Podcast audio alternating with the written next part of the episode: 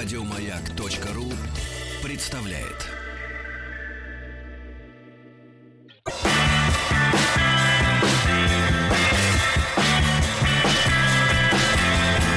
Сергей Стилавин и его друзья на маяке. Здравствуйте, дорогие дети и взрослые. Здравствуйте, Владик. Да, здравствуйте, Владик. Ну, к сожалению, вот э, вероломно вчера наш американин пообещал быть сегодня на работе, но потом нашлись какие-то дела. Да сдулся. Я считаю, что, конечно, американин, он вот э, живет своей жизнью. И я очень э, хотел его сегодня увидеть в студии, чтобы показать ему м, журналишко, который вчера мне э, любезно подарили наши товарищи, которые путешествуют по всей стране. И э, вы знаете, что, э, по-моему, в семнадцатом году, что ли, судебным органам у нас удалось э, прикрыть э, А один, 1900? один из, да, в 2017 году удалось прикрыть э, журнал, который рекламировал услуги проституток э, в зависимости от А, расположения. бесплатного распространения. Да-да-да, к станциям метро. Я, к сожалению, или к счастью, наверное, к счастью, скорее, запамятовал уже название этого микрожурнала форматом э, А5, наверное, такой маленький журнальчик был в полиэтиленовой прозрачной упаковке, который распихивали во дворах московских, по крайней мере, не знаю, как в других городах, под дворники автомобилей. Ну, то есть вот у тебя есть э, э, широкий выбор развлечений на вечер. Пицца, м, продукты питания, водка. Можно заказать девочку, которая... Досуг. Да, и есть карта Москвы, карта метрополитена там была обозначена, и, значит, вот бордели. Ну и, соответственно, этот журнал благополучно прикрыли, э, что поспособствовало, конечно, оздоровлению нравственной обстановки на районе. Э, Вот, потому что благопристойные женщины, жены, вот они выли, стенали от того, что их мужьям подсовывают прям под нос альтернативу, причем еще не весть какого морального, физического и ценового э, качества. И вы знаете, как-то вот затихло, затихли в эфирах страны такая рубрика, э, такие рубрики, как обзор прессы, печатное слово, э, потому что народ сегодня от печатного слова переходит к непечатному, я имею в виду виртуальное слово, Э, но удивительно, что в глубинке российской, а Россия, она всегда глубинкой сильна, уж точно не Москвой. Да, так вот, а, живы еще, ну, я бы сказал так, родители о настоящем печатном осязаемом слове. Крепким словом, Да-да-да. печатным. И вот вчера мне преподнесли э, этот подарок. Издание. Э, Газета, э, вернее, журнальчик, изданный на газетной бумаге, но в цвете. Называется это произведение типографского искусства. Выпуск 259. Да, дальнобойщик. Дальнобойщик. Дальнобойщик. И, как вы понимаете, Владуля, в этом журнале, помимо... все. А помимо, э, э, значит, э, вот советов, как крякнуть, как крякнуть, Да. например, мочевиновую систему в дизеле, в дизельном тягаче. Э, Вы знаете, да, что европейские дизельные автомобили, моторы, да, они комплектуются обязательно еще и так называемой мочевиной, которую надо заливать в отдельную горловину голубого цвета она, то есть вот есть э, топливная горловина, и рядом маленькая, поменьше мочевинная горловина, которая впрыскивается, впрыскивается э, в систему, э, выхло- выхлопную систему и помогает дожигать вредные примеси м, в выхлопе, да. А, Но дело в том, что мочевина дорогая. А, Вот, ее не напасешься. И умельцы, значит, вот на, на страницах этого журнала прекрасного э, дают советы, как, Как э, получить крякнуть. Нет, как крякнуть систему, чтобы система не требовала залива мочевина, но не крякнулась сама при этом, да? Различные... Э, лайф- лайфхаки. да, различные лайфха- лайфхаки, реклама э, шашлыка, э, Вкусной э, еды. аккумуляторов, э, топливных баков, в общем, все то, Ну, что нужно, журнал. то, что нужно дальнобойщику, да. И а, отдельный такой э, символ этого журнала, э, вот интересно, что английский бульдог, да, вот есть такой А там, там внизу такой э, значок и написано «братишка». Это Да, что братишка, братишка, это вот, вы понимаете, да, я вам покажу э, самую, самую, самую острую часть этого. Слушайте, есть отдельный, отдельный раздел, отдельный раздел, это значит, вот э, я просто вам прочту, Э, конкурс «Подруга братишки». Внизу, внизу на- нарисован умильный, правда, щенок французского бульдога, не английского, французского, да? фотографии женщин. Ну, как, как воробьи, дети голубей, так и французский бульдог, он в будущем, видимо, видимо, по мнению авторов журнала, становится английским, но это не, не делает этот журнал хуже. Наоборот, все мило. Э, Конкурс «Подруга братишки». М, Марина, Пермь, э, Аня, Омск. Так это конкурс. Я думал, это услуги. Нет, это, конкурс Алия из Уфы, Лена из Нижнего Новгорода, Ира из Асбеста, Роза из Казани. Кстати, у Розы вокруг пупка вытатуирована э, такая много- многолучевая звезда, да. Э, Женщины, э, некоторые прикрываются, некоторые нет.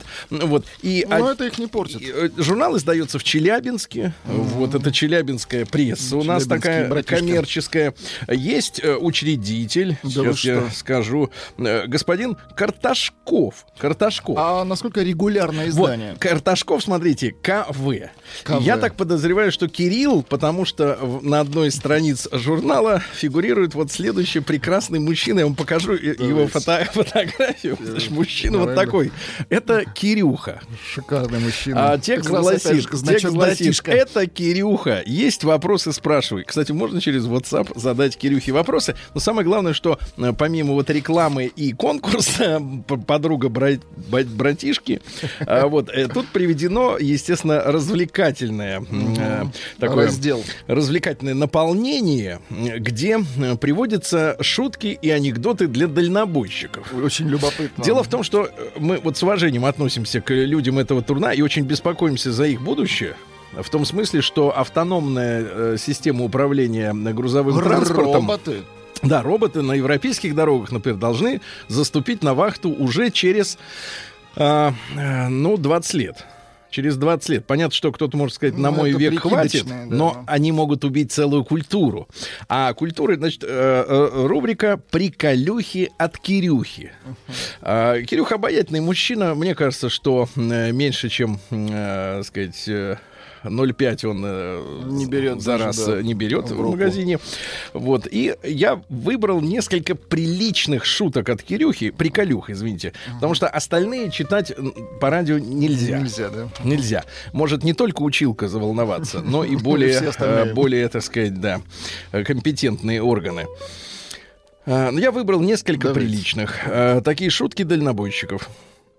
Если девушка не пьет, она вообще не знает, как дела у ее бывших. Нечто философское. Дальше. Дальше. А почему тебе худые девушки не нравятся? Я на досках и в гробу посплю. Это так, Ну, это достаточно, прилично, да, про- это нет, достаточно просто и прямо, да. А, у женщин к 30 годам формируется образ принца, под который подходит любой м, м, чудак на букву «М». Думаете, есть политическая сатира? Давайте. Вот. Ну да, Думаете, аккуратно только, Нет, она, аккуратно. она, она э, правильная, В рамках правильная, закона. но немножко с матерком, но я Ну, редуцирую. да-да-да. Думаете, организаторы революции будут вас вж- целовать? Ошибаетесь на 50%. Ж- вжа- Да, а целовать нет. Дальше. Ну, это хорошо. Да, да, да. Вот остро. По смыслу остро, хорошо. да. Если девушка необычайно красива, весела и чересчур громко смеется, то в радиусе видимости находится объект, именуемый бывший. Ну и, наконец, завершим мы вот следующим э, э, лайфхаком от Кирюхи. А, да, и дай бог ему еще 200 номеров выпустить с прибылью. Поспорь с сотрудницей, что она не сможет дотронуться до пупка двумя локтями одновременно. Наслаждайся, не за что.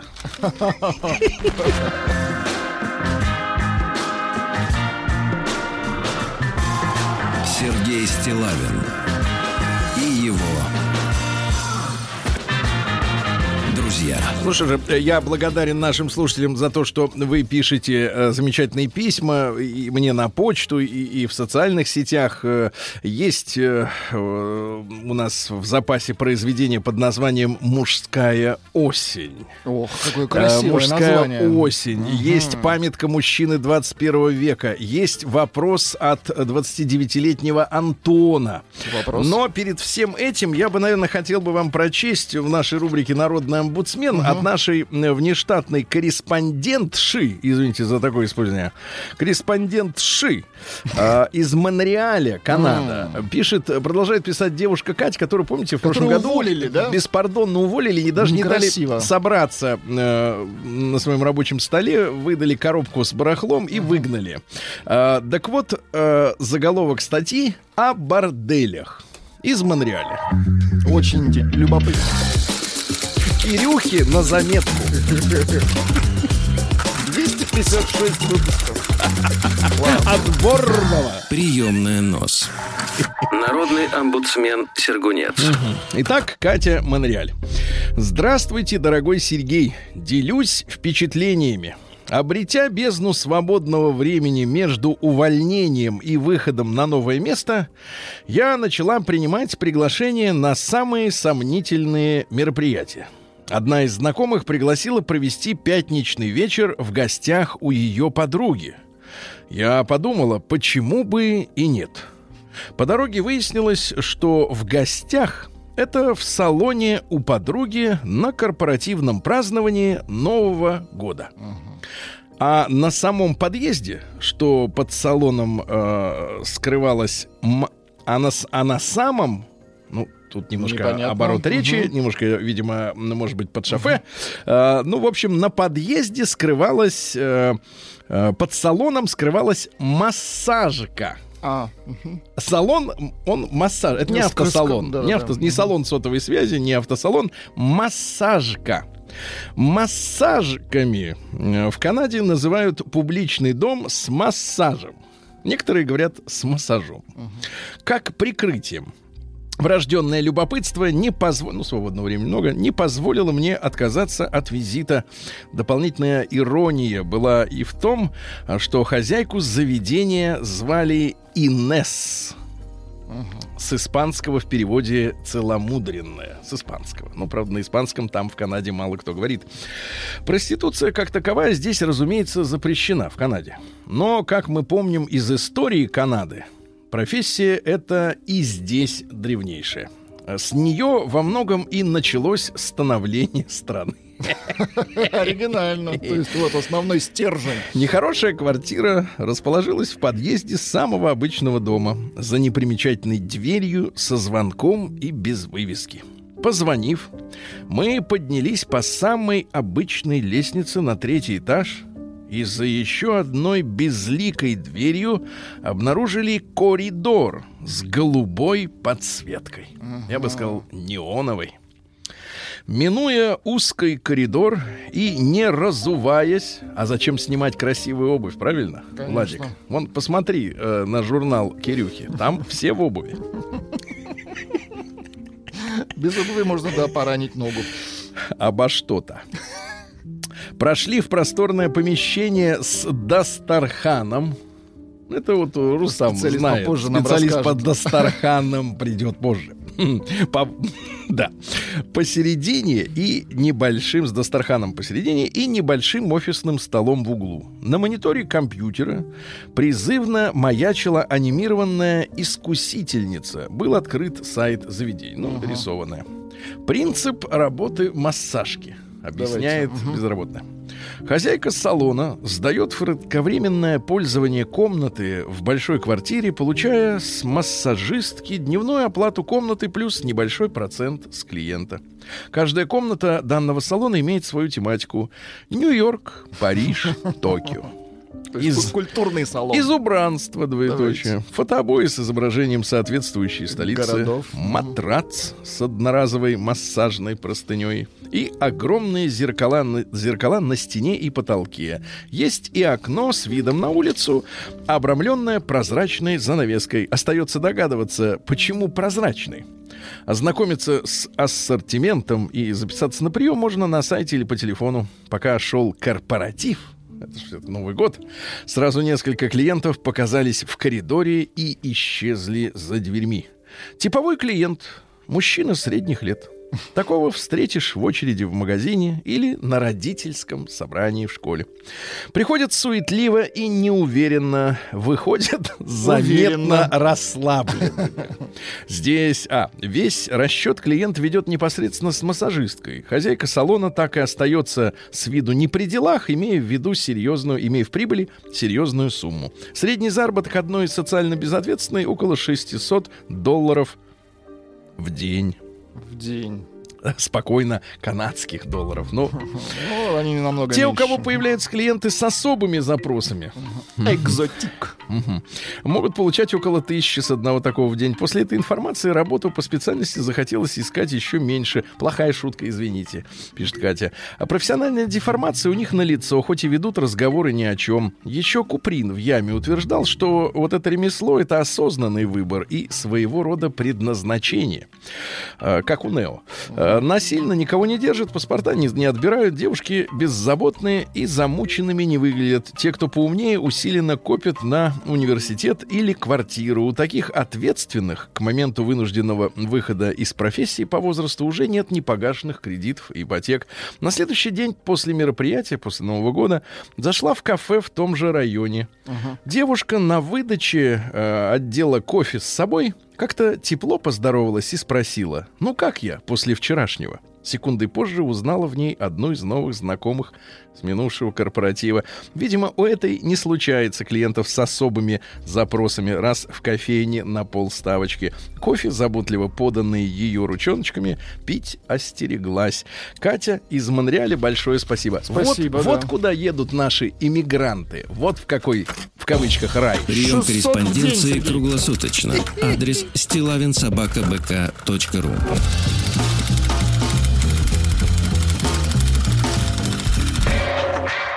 Фамилия Стилавин День дяди Бастилии пустую прошел. 80 лет со дня рождения. Ух ты, а ей уж 80.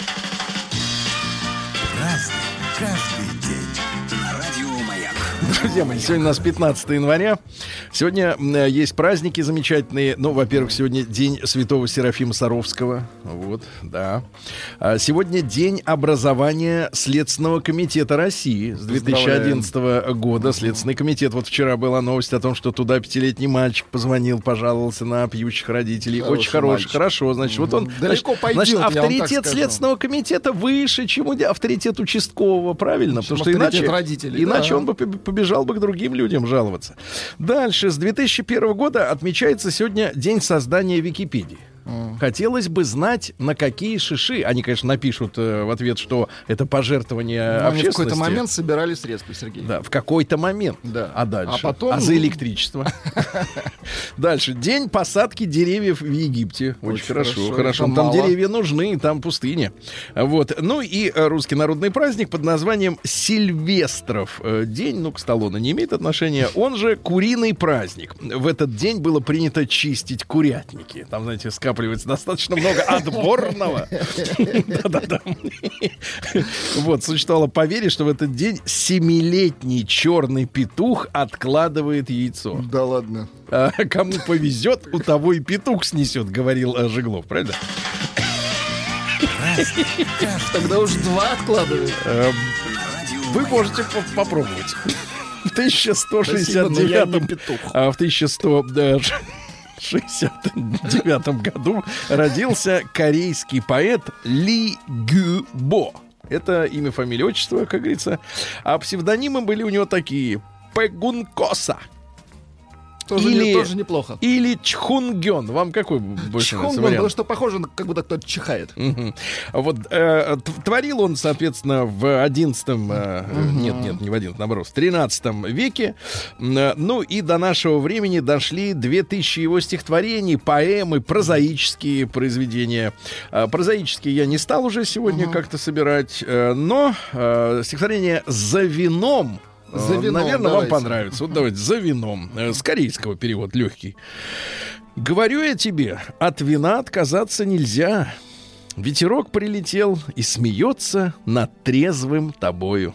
Погляди, как деревья, давнишние наши друзья, раскрывая цветы, наклонились над теплой травою. А в кустарнике Иволга песня лепечет свои, в золотые бокалы глядит золотая луна. Тем, кто только вчера малолетними были детьми, тем сегодня мой друг побелила виски седина. И терновник растет в знаменитых покоях дворца, на великой террасе олени резвятся весь день. Где цари и вельможи, лишь время не знает конца, и на пыльные стены вечерняя падает тень. Я с вами бездельником был, товарищ, да? Ну, в то время все работали вообще. Немножко закладывал, конечно, для, так сказать, э, вдохновения, да? Ну или вот еще, например... Давайте. А вот стихотворение, я просто прочту его, прочту его название. Название вполне достаточно. «Провожаю гостя, возвращающегося в У». Браво. А вы далеки от поэзии Нет, восточно-азиатской. да. А, Или, например, «С осеннего берега Да что посылаю такое? жене». А, Посылаю посылает жене. А, Песня обиженной красавицы. Посылает жене журнал «Дальнобойщик». А- Посылаю ему байханюху. 256 номер От для братков. 256 Не, юбилей. братишка. юбилей. Да, ну ладно. А, В 1535-м король Генрих VIII объявил себя главой англиканской церкви. Все, отделилась э, э, Британия в религиозном смысле от э, всей христианской культуры. До сих пор, я так понимаю, король э, или королева э, нынешняя, да, является гла- главарем, э, так сказать, местного как бы религиозного объединения. Он сожительствовал с любовницей. Его, соответственно, папа римский не собирался э, официально разводить, Журил. потому что тот был блудодеем. Вот. Да. Ну и а тот решил вопрос следующим образом. Послал э, папу э, римского. Папа, ты никто. Правда, жене, с которой он подживал, вернее, с любовницей, он потом отрезал голову и не раз, я имею в виду следующих э, любовниц. Но тем не менее, в 1622 году родился Мольер, этот французский ученый, первым обнаружил пожирателя шерсти муль. Mm. Да, да, но ведь люди не понимали, из-за чего из вот чего, э, да, гибнет дыры, шерсть. дыры в кафтанах, шубы дохнут. В 1700 1959-м открыт в этот день британский музей. Э, ну, наверное, наша иммиграция, э, которая в Лондоне э, скрывается от правосудия, пользуясь тем, что у нас нет э, соглашения о взаимной выдаче э, преступников, они, наверное, ходят туда, в этот э, британский Наверняка. музей. Но ведь это собрание, э, так сказать, можно сказать, воровского общака. Потому что те э, британские пираты, да, и, и торговцы наркотиками, которые бороздили просторы мирового океана, продавали наркоту э, китайцам, э, обворовывали индусов.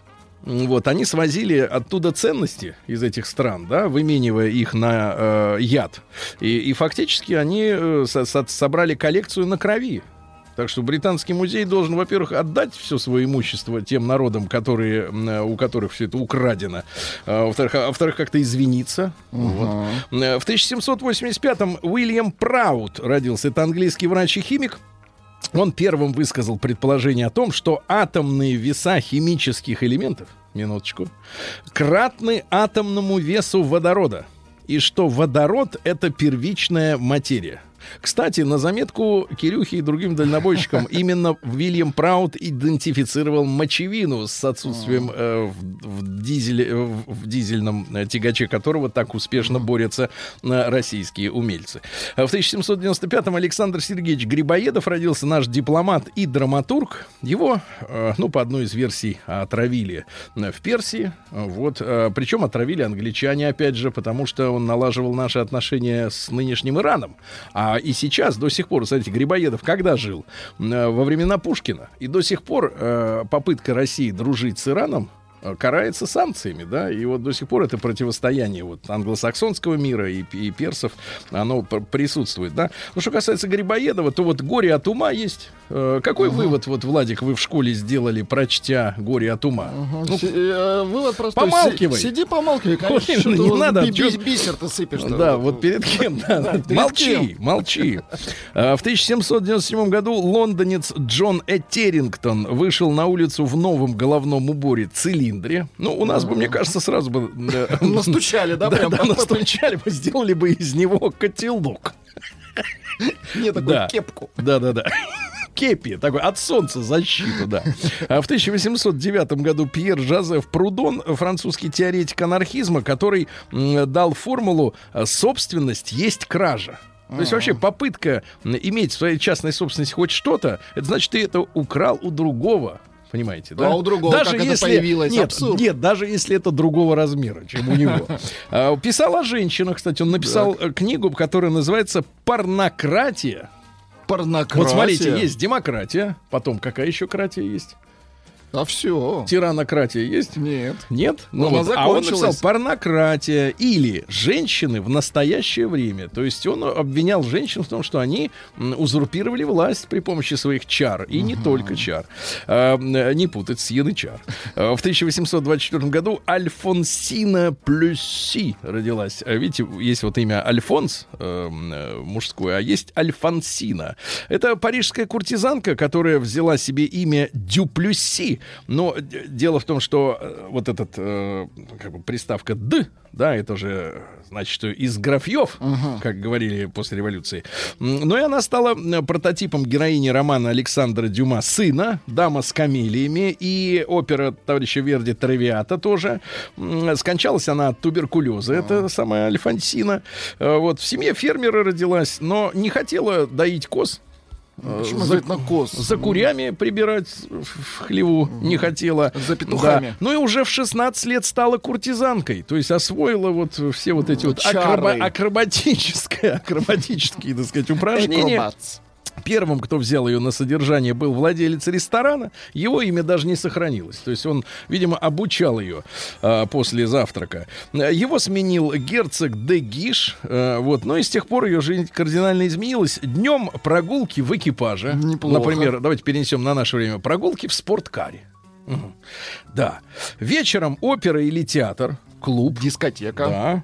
Концерт. А, а затем романтические встречи с мужчинами. Э, Популярность Марии была так велика, что она легко могло, могла себе позволить тратить 100 тысяч франков в год, а для сравнения годовая зарплата клерка, ну, офисного менеджера, была полторы тысячи франков э, годовая, полторы тысячи. А она 100 тысяч могла себе позволить Точно, потратить. Порнократия Да, какая-то. порнократия. Она соперничала с такими известными куртизанками, как Алис, Алиса Ози, Лола Монтес, вот таких даже Лола, Ну вот, и Атала Башен.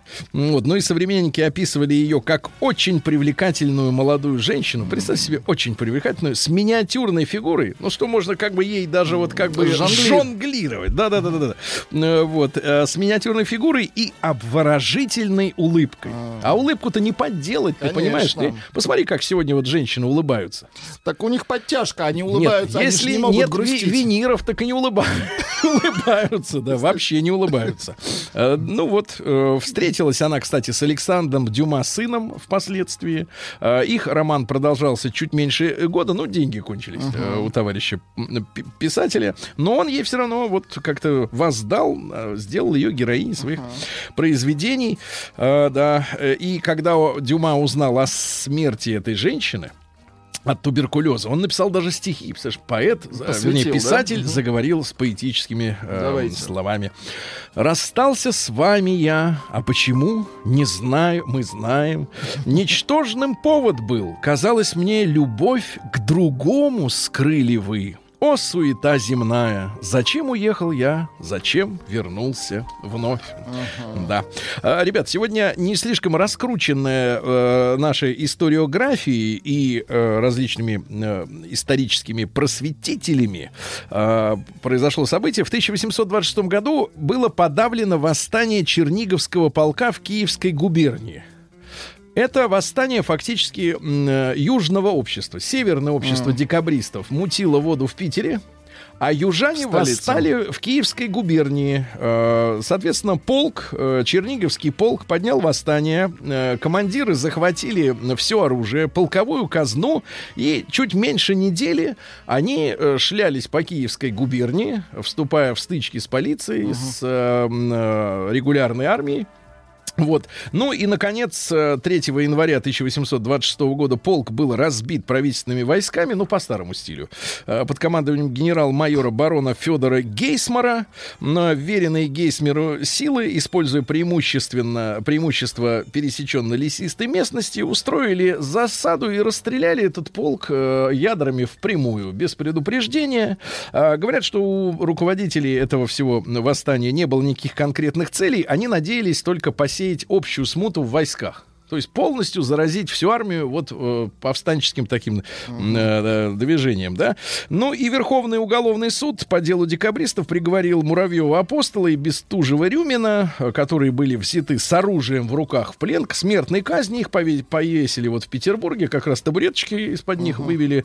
М, Вот. Ну и было арестовано 895 солдат. Большинство из них, конечно, просто выполняли приказы своих командиров. Шесть офицеров было взято э, в плен. А, ну и э, 800 человек были переведены рядовыми солдатами на Кавказ. Так сказать, там кровью э, так сказать, Искупить. искупать свою По сути, э, вину. да. А Муравьева апостола и прочих офицеров похоронили в общей могиле безо всяких памятников, и где они теперь лежат, непонятно. А вот цена, собственно говоря, вот этого революционной смуты, да, потому что погибло Бунта. несколько десятков человек.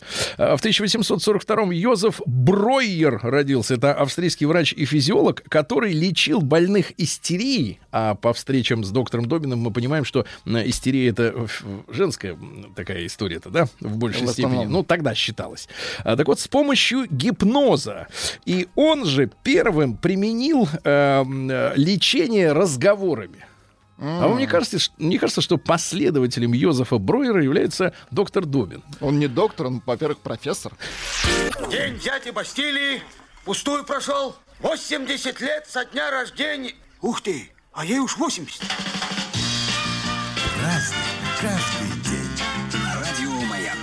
Так, друзья мои, сегодня же, 15 января, в 1842-м, Поль Лафарк родился. Это французский социалист. Э, Чем занимался социалист? Э, Социалист занимался... э, Социализмом. Пр- Правильно, правильно, да-да-да. Э, Поль Лафарк и его жена Лаура неоднократно заявляли, что как только у них наступит старость, вот вы как констатируете наступление у себя? её? Пока нет. Пока нет. А вот когда мешающие им вести борьбу, они покончат жизнь с... Покончат Ничего жизнь. себе, Да, да, да, как только старость. И в 1911 году они даже сдержали свое слово. Он оставил политическое письмо и ушел. Он говорит, то, что не хочу быть стариком. Я ухожу. Вот. А у заявил. нас генсеки-то, кстати говоря, Пока, ну, да. не хотели следовать за В Лафаргом. основном, да, выносили. В 1850-м Софья Васильевна Ковалевская, ну вот ее считают женщиной-математиком, она э, вот первая в мире женщина-профессор, а родилась-то она вовсе не как Ковалевская, а как Корвин Круковская. Мгм, интеллига- элегантно. А Дедушка у нее был э, пехотным генералом, как, кстати, по фамилии Шуберт, почти как композитор, да, А, был выдающимся математиком, прадед тоже Шуберт и тоже Ф. Хорошая Вот, семейка. еще более известным астрономом, вы понимаете, да? А, Ну и наиболее важное исследование Ковалевской относится к теории вращения твердого тела. Это же, я так понимаю, что и в артиллерии важно. Да. Правильно? Да Он это же везде важно, летит вращение. и вращается. Или, например, астероид. А? Летит, Летит и вращается. Конечно, кто же его остановит? И. Но в 1861 году Василий Васильевич Андреев, наш замечательный музыкант, виртуоз игры на балалайке. Есть у нас э, балалайки? Светит месяц? Да, да, да, да, да. Он создал в Петербурге еще в конце 19 века первый оркестр русских народных инструментов. То есть э, знать начала признавать народное творчество как э, великое. Да, да, да. Запись тех лет. 1899 года запись, кстати.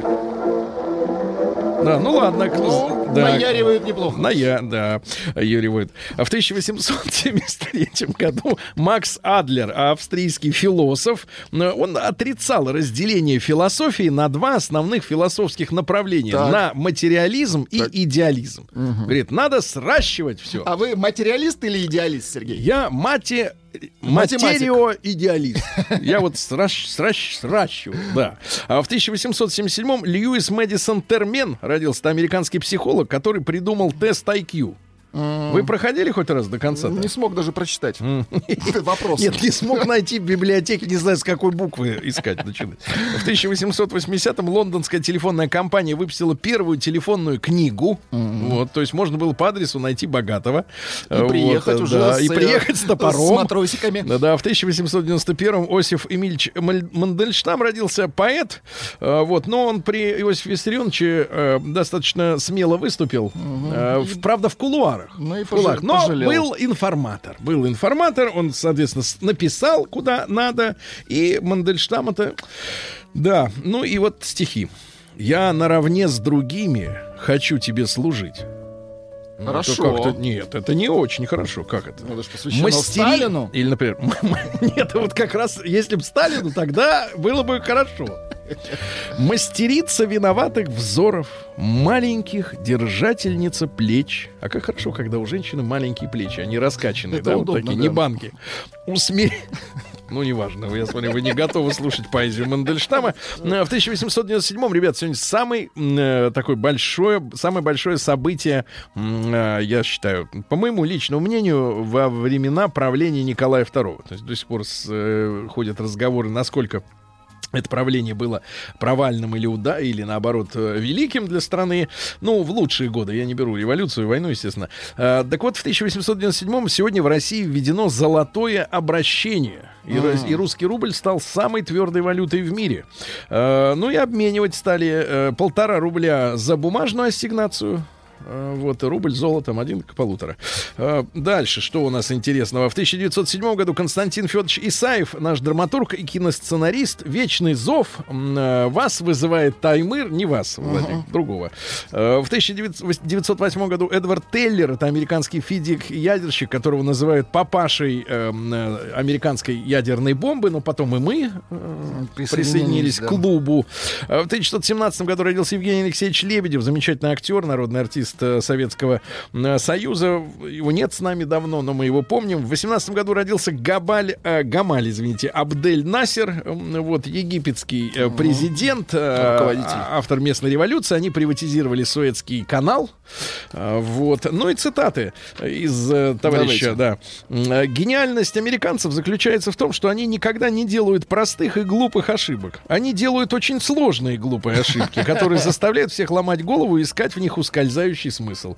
Да, в девятнадцатом году, сто лет назад, сегодня Бостон затопило патокой. Дело в том, что в Америке Патокой. намечалось, намечалось введение сухого закона, и на местном э, м, бухладельческом заводе э, решили, да? решили э, под конец, э, э, так сказать, пьяного времени побольше изготовить алкоголя. Впрок. И рванула огромную емкость э, с патокой, которая была сырьем для получения спирта, ну, для перегона. Со скоростью 60 километров в час по городу неслась волна высотой 4 метра горячей Ничего патоки. себе. Люди гибли из-за того, что Ужас. они в этой жиже горячей, Горячей, густой, не могли дышать. Э, Погибло э, 20 всего лишь, правда, человек. Э, Поезд, железнодорожный состав был сметен с рельс Смыт. Смыт патокой. И говорят, что даже сегодня, когда в Бостоне а, наступает сильная жара, то в старых кварталах проступает Запах. этот запах патоки, да, вот из которой делали спирт до сих пор. В 20 году э, Европа лежала в руинах после э, Первой мировой войны. Германия была э, на коленях, и в этот же момент в Германии в продажу поступила первая пластинка под названием Tiger Rack. А, и указывалось, что это джаз. Это первая джазовая запись, Да, э, да, которая послушаем. Начала продаваться. Да, давайте послушаем, как это звучало.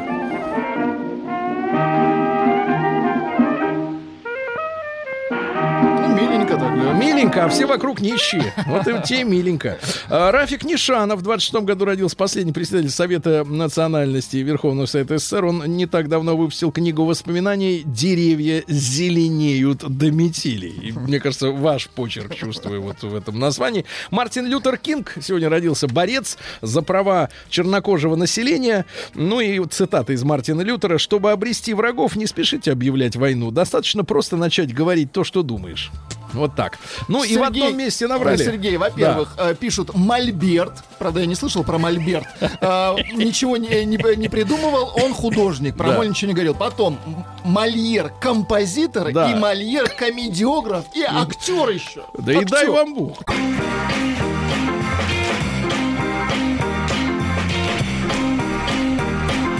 Сергей Стилавин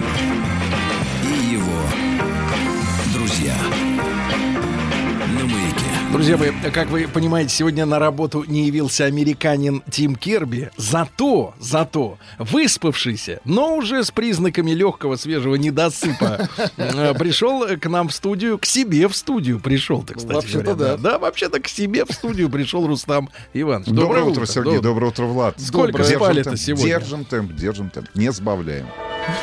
Вот темп пошел, тихо, тихо. темп пошел. Служение мус не терпит суеты, Рустам Иванович.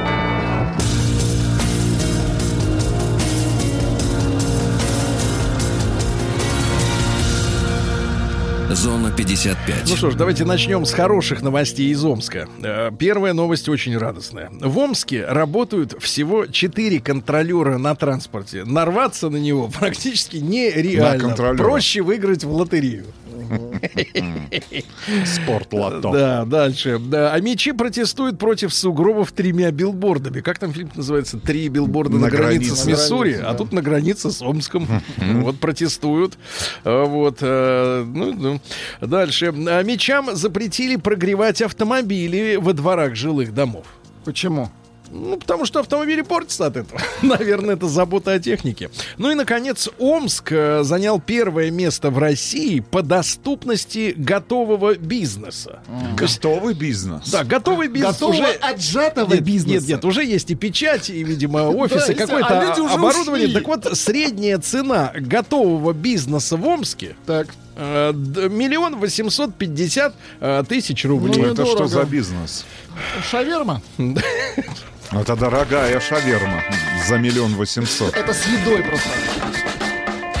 С шаурмистом. Сергей Стилавин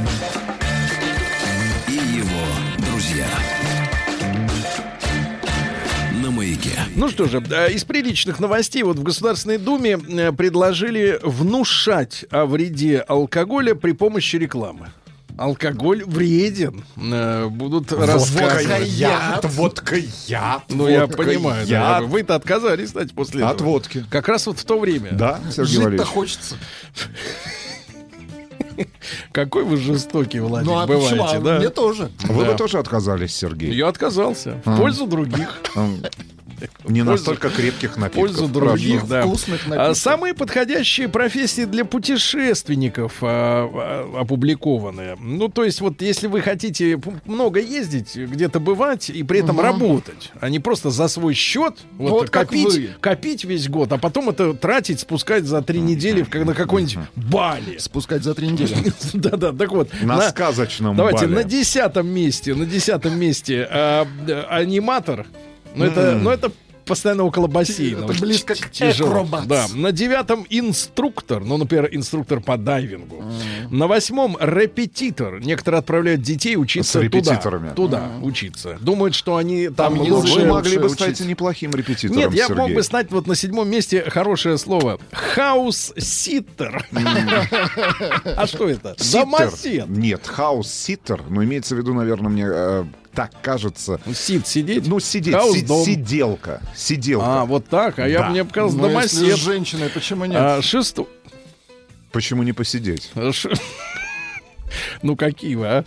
Шестое. Менеджер международной компании. Ну тут надо работать. А, Пятое. Пилот или бортпроводник. Ну тут на, на отдых немного времени. Да. Все отели, как правило, в районе аэропорта. Э, Четвертое. Гид или тур-лидер. Не чир-лидер, а тур-лидер. На третьем месте фотограф. На втором фрилансер. Ну и, наконец, профессия, которая позволяет действительно оригинально отдыхать и путешествовать. Это travel-блогер. Который просто ездит и об этом как-то поп- А мне казалось, дальнобойщик. Да. 256 номер у нас в Мы студии. ознакомились с Да-да-да. конкурсом «Братишка». А, Братишка. А, В Госдуме приступили к приему заявок на участие в конкурсе рэперов. А рэпер года нас ждет. Конкурс «Безграничный рэп», «Unlimited рэп». А, Вот. В 30 городах России будет проходить конкурс. Дальше. Лет через 20 будем пересматривать записи. А рэп года А рэп 2024. будет такой, водка яд, водка яд. Ну, Сразу, чтобы все вместе. Да, чтобы двух зайцев убить.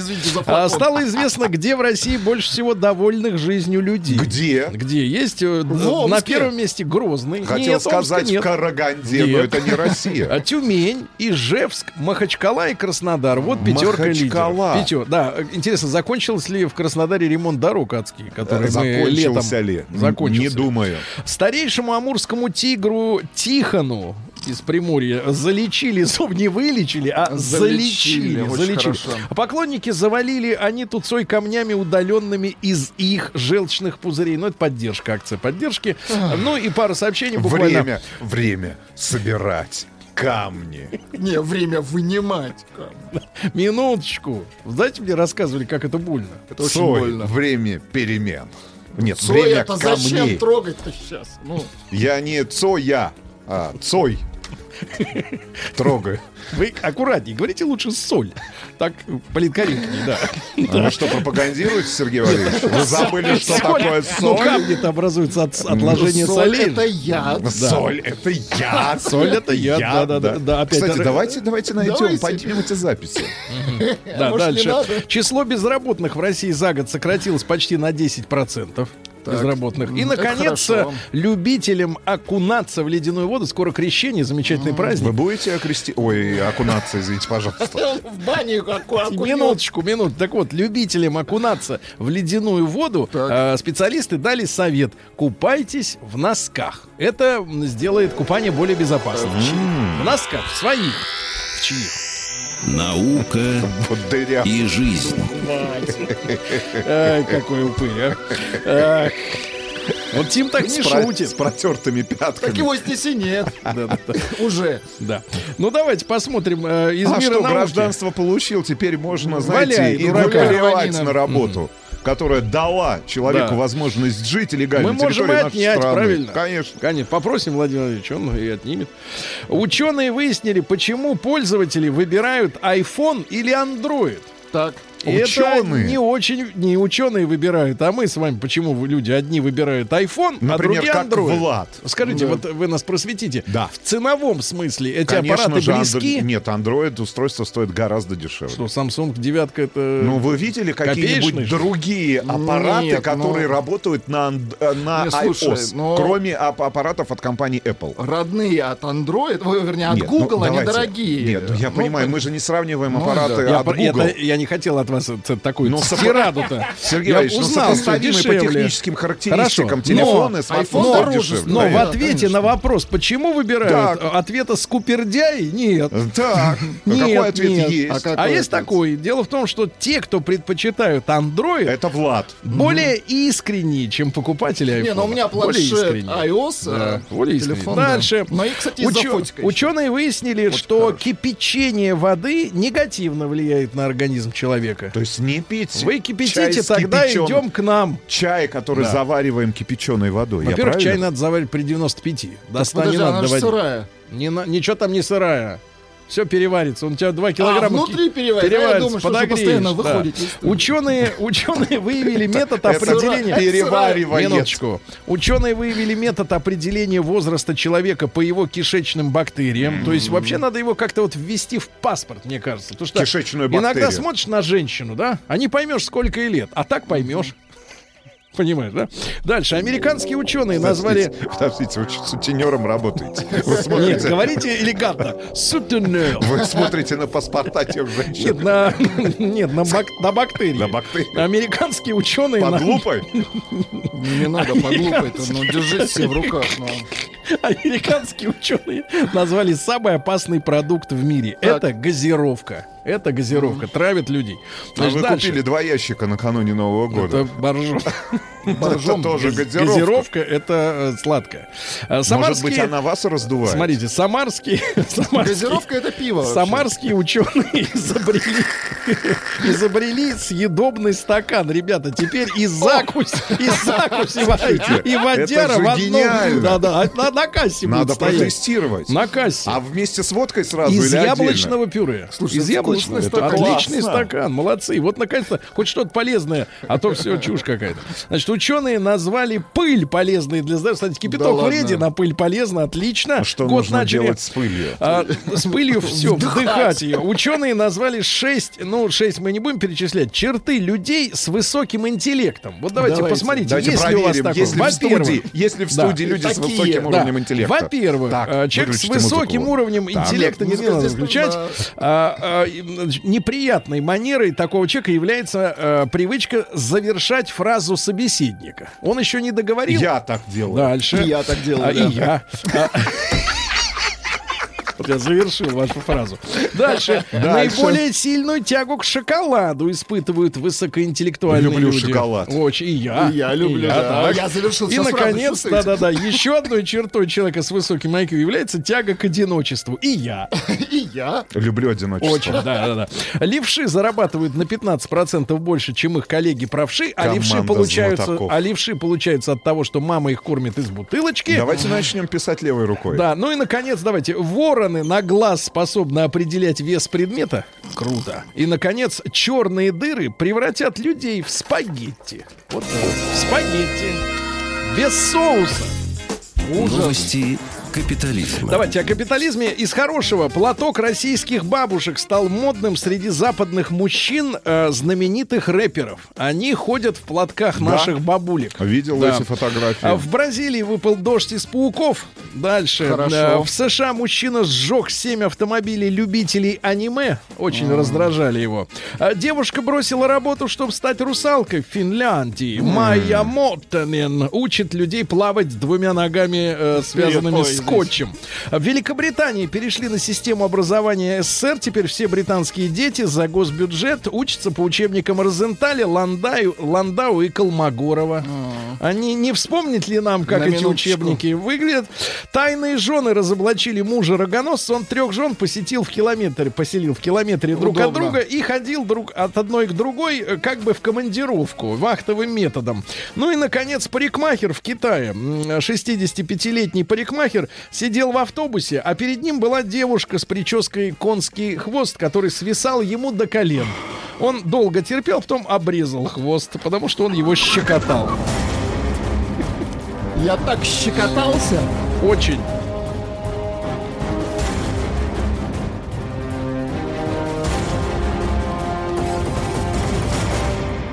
Россия криминальная. в Челябинске на родине э, конкурса как? Братишка. Братишка, да.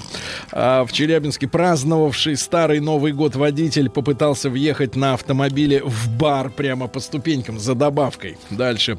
А в Став- на Ставрополье пьяный водитель убегал от полицейских, но увяз в сугробе. Э, Не смог вынуть ноги из снега. Администратор гостевого дома на Алтае украл из сейфа деньги и пропила их. А Человек Капуста похитил три куртки из отдела торгового центра в республике Марии Эл, э, надел на себя и убежал. Ищут.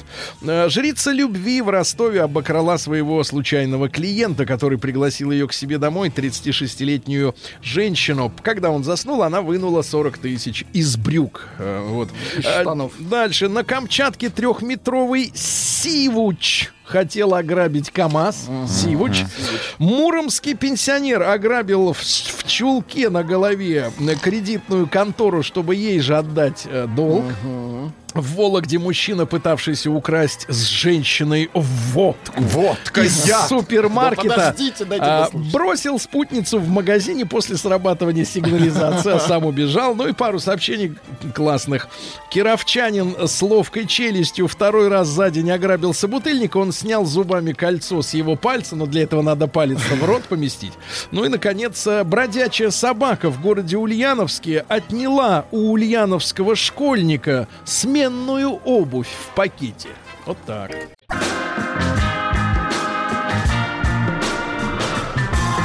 Сергей Стилавин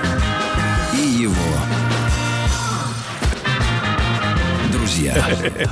Ну что же, товарищи, э, сегодня с нами Рустам Иванович. Доброе утро, Сергей. Доброе утро, Влад. Доброе утро, уважаемые радиослушатели. Держим темп, да, Держим, Рустам? Держим, этого надо держим. надеть наушники. а Я самый, я самый молодой в этой студии, Сергей. Вы Самый темперированный Какой молодой. кошмар. Самый молодой. Ну ладно, ладно. Но только в этой студии. Давайте так посмотрим. Э, Антон написал мне письмо. Вот на днях я прочел его в своем ящике почтовом, обнаружил. Стилавин собака bk.ru. Да, две буквы Л. э, Сергей доходило. ортодоксальный пользователь почтового сервиса bk.ru. Такое ощущение, что он единственный, кто ладно, использует нормально, эту я меня Mail.ru не закрывает эту доменную зону. Так вот, ребятушки, смотрите. Здравствуйте, Сергей. Письмо с просьбой э, Помочь, да, помочь советом в первую очередь. То, что мужчина молодой, а мы с вами опытные все, да? Даже вы, Рустам, несмотря на свою молодость, э, вы годитесь Антону в отцы, а вы в деды, Владик. Так вот, здравствуйте. Деды? Да, здравствуйте, Сергей. Письмо серьезное. Мне 29. Познакомился месяц назад с девушкой, а ей 34. Тихо, да хватит смаковать. Я понимаю, что для вас не 34 смакует. это просто школьница. Очень все нравится и все взаимно. Еще бы. Минуточку. Очень все нравится и это взаимно. взаимно. Минуточку, человек серьезно. Очень, Влад, как интеллектуал, повторяет за вами, заканчивая предложение. Да, да, да. очень все нравится и это взаимно. И внешне, и по общению, и в сексе. Ух ты ж. Она очень хочет семью. И именно со мной. Я тоже хочу. Единственный момент — это разница в 5 лет в возрасте. Вот, Сергей, как вы считаете, насколько это нормально? Или лучше все сейчас прекратить, пока не поздно, пока, как говорится, не затянуло Какой трус. э, болото. Значит, друзья мои, мы должны с вами помочь Антону э, советом. Вот он к нам с вами об- обра- обратился. Да, во-первых, э, э, М1 на номер 55. Давайте коллективное бессознательное. Давайте проявим. Г- большое голосование именно будет по письму Антона. М1 на номер 5533. М, э, нормально ли вот в этой ситуации такая разница? Ему 29, ей 34, и у них все получится. Вот с вашей точки зрения, у них все получится. М2 рвать. М2 рвать, да? Ну и большой разговор, друзья мои, большой разговор. Вот э, как в вашей э, жизни складывалось, э, когда действительно вот такая, ну вот э, именно Антон э, испытывает настороженность э, этой цифры, 5 лет разницы. А, Владик назвал это подводными камнями, но камни могут выйти э, не из-под воды. Из-под воды, да. И, и- и омрачить радость вот и секса, и, и общения, и внешне.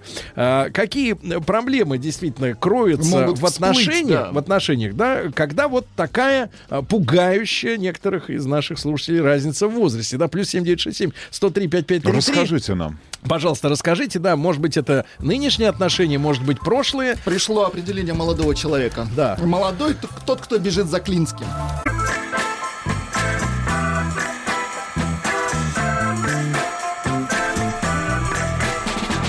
Сергей Стилавин и его друзья. Маяке. Друзья мои, так, письмо слушателя, человека, который обращается к нам с вами за советом, потому что наш коллективное, наше коллективное сознание, наш коллективный разум, а в большей степени опыт, а, может помочь советом, приоткрыть, может быть, какой-то новый угол зрения на проблему. Письмо короткое, поэтому еще раз прочту. Здравствуйте, Сергей, мне 29, познакомился с девушкой меся- месяц назад. Месяц, это важно. Ей 34, очень все нравится, это взаимно и внешне, и т.д. и т.п. Она хочет семью и хочет семью именно со мной. Я тоже хочу. Единственный момент это разница в 5 лет. Как считаете, насколько это нормально? Или лучше все сейчас сбросить, прекратить, пока не поздно? Задает вопрос Антон. Ну, какие ответы э, отправляют э, уважаемые слушатели? Сейчас мы э, с ними познакомимся. Ну, из, из такого, из мягонького следующее. Пять лет самое то. Можно и больше. Лет через 10 он поймет, что жениться на ровесницах — это ошибка. Лет через 10 он Запишет, поймет. да все отлично, на пенсию вместе выйдут. Ну, там как будет. Как Бог даст. Да. А, давайте Милану послушаем из Москвы. Милан, доброе утро. Здравствуйте, дорогие мужчины. Да, пожалуйста, вот дайте Антону совет свой женский. Я считаю, что ему просто очень повезло. А вас не, что- вас, не, вас не смущает, что всего месяц они встречаются? Вот мне кажется, вот здесь вот... Нет, э, не смущает абсолютно. И такие вещи происходят, случаются. У меня тоже в жизни была ситуация аналогичная. У нас разница с мужем 7 лет, Так, и вместе мы уже 16 лет. И воспитали мы 6 детей. и последний сейчас, самый младший с нами, воспитывается еще пока. Я считаю, что эта разница очень хорошая, и она может помочь ему стать как раз тем, кем он должен стать, мужчиной. А, Милана, а можно вопрос? Вот эта разница, да, Да. в, в пользу, скажем так, мужчины вот в данном случае, да, она Э, больше представляет опасность, в- как какая-то мобилизационная такая задача для женщины, или мужчине сложнее, потому что он младший, и как бы мозги еще не догоняют то, что поняла уже женщина. Ну, здесь э, такой момент. Я думаю, что если у него возникли сомнения по поводу возраста, то, возможно, кто-то оказывает влияние. Возможно, это мама. Ну, так, по опыту, по-моему. У меня очень много, кстати, пар, э, где женщина старше, причем значительно даже. Есть и 10 лет, и 11 лет. И э, люди живут много лет, счастливы, и все у них хорошо. Если мама, то здесь уже сложно, конечно, будет. Мгм. И, э, потому что, ну, вот ему нужна мама, э, вторая, и будет соперничество. Если женщина с мамой будут между собой, так сказать, соперничать. Если это не мама, а друзья, например, э, ровесники его, которые говорят, да ты что, да ты что, то здесь есть шансы. И э, для женщины это очень хороший такой момент. э, воспитать мужчину рядом с собой такого, Мгм. который ей нужен. Мгм, Да, ну выдрессировать. Хорошо, хорошо, Милана, спасибо. А вот давайте Сашу из Питера Давайте. послушаем. Он э, почти ровесник нашего героя Антона. Э, Саше 30. Саш, доброе утро.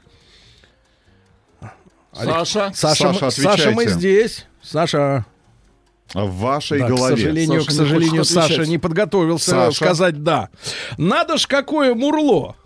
Кто? Нельзя так писать. Мы или главный Такая, герой? такая категоричность с обеих сторон в создании семьи и симпатии друг к другу и сомнения в таких стереотипных деталях. Мальчик, но не муж, пишет Вот девушка. вам история. Мужчина пишет, взял ее с пятилетним сыном. Мне было 20, ей, внимание, 27. Три года было все хорошо, женились. Через полгода из-за более зрелого мужчины бросила меня, все отношения зарубила, никому не советую. Вот так. А вот Дмитрий, 36 лет, пишет, я бы никогда не отдался женщине за месяц знакомства.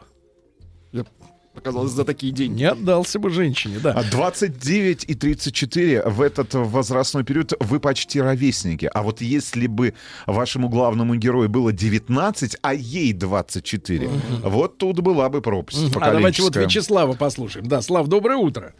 Доброе утро. Слава, Доброе. вас с прошедшими праздниками. Эндрю Рустам, да. Доброе утро. Да. Доброе утро. Ну как? Меня смущает, меня в это вот как бы, конечно, вот, да, девушка, просто я восхищаюсь, знаешь, шесть детей, умничка, вот, а Миланой. Но в этом случае, вот у меня тоже разница 6 лет, но другое дело, что у нас разница другая. У нас разница не 29-34, а у нас разница 21-27.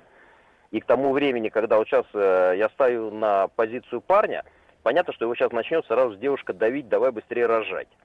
То, что, вне сомнения, Сергей прав на миллион процентов, они уже целый месяц в отношениях.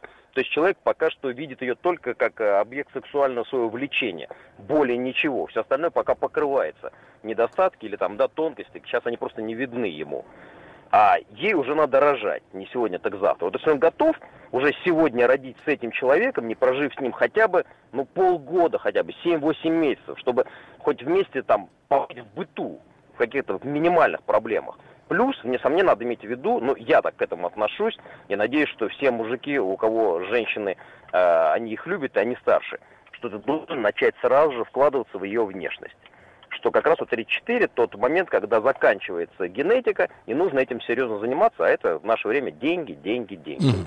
Хорошо, Вячеслав, спасибо большое. Друзья мои, я бы от себя посоветовал э, не только там 6, 7, 8 месяцев попробовать пожить, но обязательно отправиться совместно в какое-то Путешествие. путешествие. да, потому что Например? нич- ничто так э, не открывает человека, как э, Путешествие. Э, и трудности там на новом месте, которые невозможно предугадать и э, рассчитать. Но я бы посоветовал в Египет. А в Египет через Израиль. Я бы посоветовал в Египет через Там все, Израиль. и там все и вскроется, мне кажется. На границе Израиля и Египта. Давайте Викторию из Москвы послушаем. Ей как раз 34, как и ну, вот нашей анонимной героине письма, о которой рассказывает Антон. А, Виктория, доброе утро.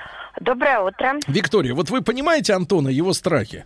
Да, я понимаю. И я, на самом деле, и женщину, вот девушку понимаю, да, которой 34 года.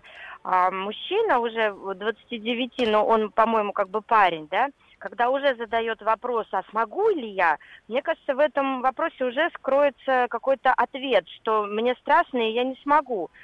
Э, И это раз. И второе, мне кажется, женщина, когда в 34 года уже собралась сделать семью, она уже понимает, ну, в классическом да, понимании, что она выйдет в декрет там скоро. И мужчина 29 лет, он должен понимать, что следующий этап – это содержание семьи. Потому что если, э, ну как, на первых этапах, правильно, и поэтому, если этого не будет в полной мере, то, естественно, начнутся бытовые проблемы. И мне кажется, что тут основное, хочешь ли ты заканчивать свое...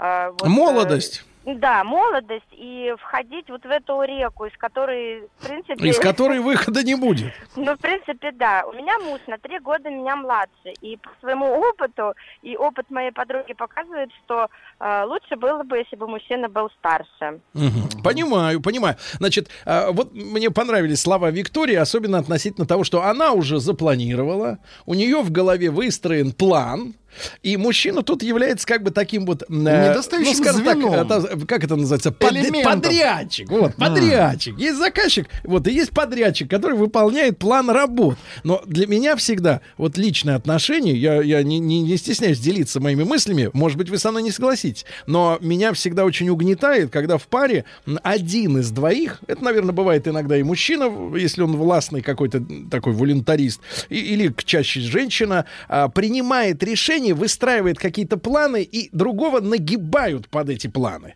Для меня все-таки гармоничные отношения это когда два человека садятся, разговаривают и решают вместе, а не один другого впихивает э, в трафарет, который лично один там нарисовал себе. Вот вы, вот мне это э, пугает. Мария, 29 лет, пишет. Доброе утро. Пусть не льстит себе. В 34 ей уже немного все равно. У нее уже поезд отходит. Поэтому семью ей хочется создать как можно быстрее, а он просто еще молодой и наивный. А вообще, если его эта разница парит уже сейчас, то пусть не тратит ее время. Она или очень инфантильная, или хочет его воспитать под себя. Согласен он на один из этих вариантов. Мария, 29 лет, вот она сдает банду. Пишет мужчина. Пусть Да. не парится, все будет хорошо. Подпись Максим Галкин, Москва. Алексей, Алексей из Ивана, вот уроды, 33 года. Леш, доброе утро. Да. Пишет. Да, доброе утро, Алексей, мужчина. вот, пожалуйста, и Антону ответьте, и в целом просветите ситуацию. Ну, смотрите, как бы, вот Вячеслав звонил, да, я с ним согласен, что надо сначала пожить. У меня разница с женой 8 лет. Мне 33, ей плюс 8. Ну, на 8 лет старше. Вот. а мы с Сколько времени вы вместе? Мы вместе 9 лет, из них в один год мы прожили сначала, так сказать, в быту, попробовали себя. Вот. Так, а сколько времени т- т- тестирование-то, де- де- так сказать, клеммы э, шло? Ну, у нас, ну, примерно год. Вот мы сошлись, Да. а, год прям начали сразу жить вместе. Вот. а, Конфетно-букетный период был очень маленький, сразу начали жить Так. и поняли, что и примерно через год поняли, что мы хотим семью. Надо к этому созреть. А, Я так понимаю, что моя супруга уже созрела, да, а я просто вот уже тоже мозгами дошел, то, что нужна А ты семья. догонял паровоз, да? Да, вот, и все. И я понял, что я хочу семью, детей, и все. И мы расписались, Скажи, пожалуйста, а ты сразу- жи- жалел о том, что вот твоя юность, в которой ты мог бы, как бы так еще отдохнуть культурно, да, ну, то есть, например, не просыпаться рано утром, вот, не, не ложиться рано вечером, а, вот, ты, ты как преодолел э, страх от того, что заканчивается прошлая жизнь? Потому что многих мужчин это пугает в отношениях, что вот, мол, что-то меняется таким коренным образом и неотвратимо, и это начинает напрягать, и начинают люди валерьянку э, пить, э, вот, по вечерам. Ну, смотрите, как бы я по, по его, вот как он написал, то, что он боится, да, вроде как он переживает. Я считаю, что он переживает а, не за то, что там он ему погулять осталось, ну, вообще не осталось времени, да, а за то, что он просто войдет, так сказать, как в эту реку войдет, и войдет. сможет... и- Не свежая река. Полновод- Не свежая река. Минуточку, В Нил такой мутный. Да-да-да, да, спасибо, спасибо. А, пишет фонарщик Эрл из Санкт-Петербурга. Просто мне нравится постановка построения фраз. У меня было много же- жен, я в этом деле соображаю. Тут так просто не подсказать. Дайте мне номерок этой девушки, я помогу. Я сейчас, кстати, не женат. Вячеслав Кобелев. Женщина, к большому сожалению, стареют быстрее. Через пять лет ему еще будет 35, а ей уже 40. А вот совет от мужчины. Братишка, бежи от нее бегмя. Что значит бежи? Бежи от нее бегмя. Через года 3-4 будешь пятый угол искать. Давайте Эльвиру послушаем из Москвы. Эльвир, доброе 8 утро. 4 9 5 7 2 8 7 1 7 1 Да-да-да. телефон для ваших звонков. Эльвир, пожалуйста, ваш совет вот для Антона, ему 29.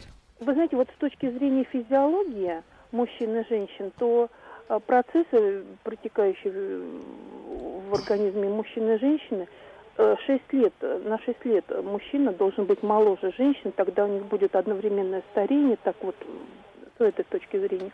Но я вот хочу сказать, что если человек спрашивает, надо ли э, жениться, то я скажу точно нет, потому что если он захочет на самом деле жениться, он не будет слушать ничьих вопросов, ничьих советов, Слушайте, рекомендаций. Прекрасный комментарий. Спасибо, прекрасный Эльвира. комментарий. Спасибо, Да. Однозначно считаю, что программа утренняя Сергея Стилавина Так.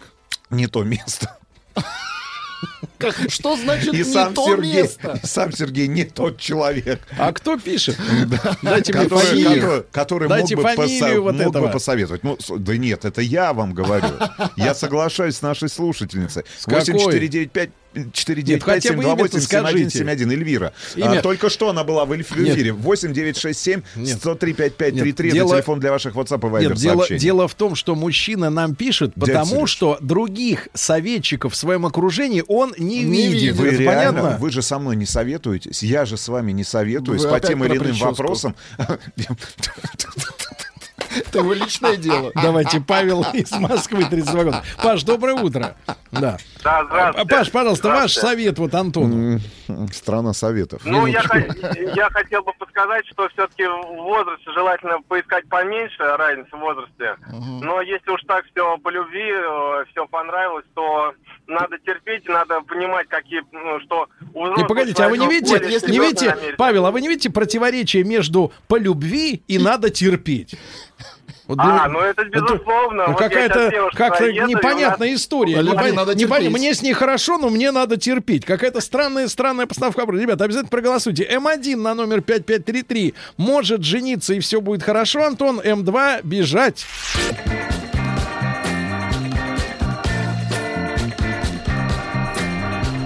Сергей Стилавин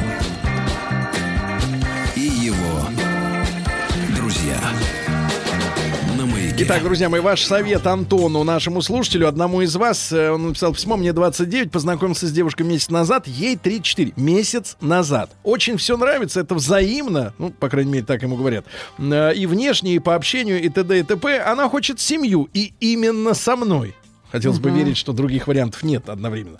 А, Я тоже хочу. Единственный момент это разница в 5 лет. Как считаете, насколько это нормально или лучше все сейчас прекратить, пока не поздно? Отправь, пожалуйста, М1 на 05533, если советуете э, в омут с головой и, э, так сказать, становиться папашей, видимо, в ближайшее же время. Э, М2 э, нет. Э, Вот смущение надо удовлетворить и отчалить. Э, Пишет мужчина. Бывшая была старше меня на три с половиной. Все время пыталась меня переделать. Сдерживала, что были дети. Терпел. Сейчас моя младше на 6 лет. Она просто золото. Мне 46. Да. Ну, конечно, все люди разные. Одни пытаются человека переделывать, другие принимают его таким, какой он есть. Если тебе хорошо с человеком, какой он есть, а, не- а нет надежд, что через 5 лет я отучу его курить, сведу ему татуировки, уведу из банды, например, да-да-да, и так далее, то, конечно, надо пробовать. Э, Давайте Людмилу из Твери послушаем, ей 30 лет. Э, Людмила, доброе утро. Доброе утро. Людмила, ваш совет вот Антону. Мой совет, я считаю, что вся проблема у него в голове. 29 лет не такой уж мальчик. У меня, конечно, разница немножко другая, мне 5 лет старше э, муж меня. Но в 29 лет у нас уже было двое детей, я уже 5 лет сидела в декрете, и он меня обеспечивал, и все было нормально. Поэтому а, и женщина в 34 года, в 24 года две разные вещи. Нормальная женщина понимает в 34, что мужчину уже исправить, не исправить.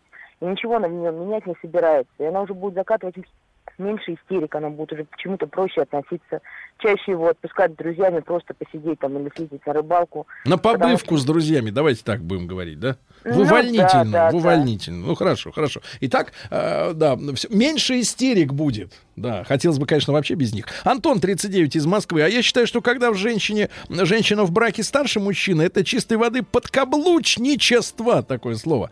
Э, Дама просто нашла себе свежее мясо э, и хочет его женить на себе, потому что ей пора рожать, а ей на парня все равно. Все, Антон, 39, э, из Москвы. Очень, много да, пессимистичных да. таких сообщений. Походу, на хату она метит. Потом, ребята, а зачем вообще Так. жениться? 2019 год на дворе. Ага. еще одно сообщение. Да она Нет, ищет зачем молодого, жени- здорового Зач- донора. Зачем Донора? жениться? Донора. Ищи ему... Донора. Давайте Ярослава из Ставрополя послушаем. 38. Ярослав, доброе утро. Доброе утро, ребята. Друг мой, ну, по- Рустам. да, пожалуйста, проиллюстрируйте вот вашим опытом такую ситуацию, вот как у Антона.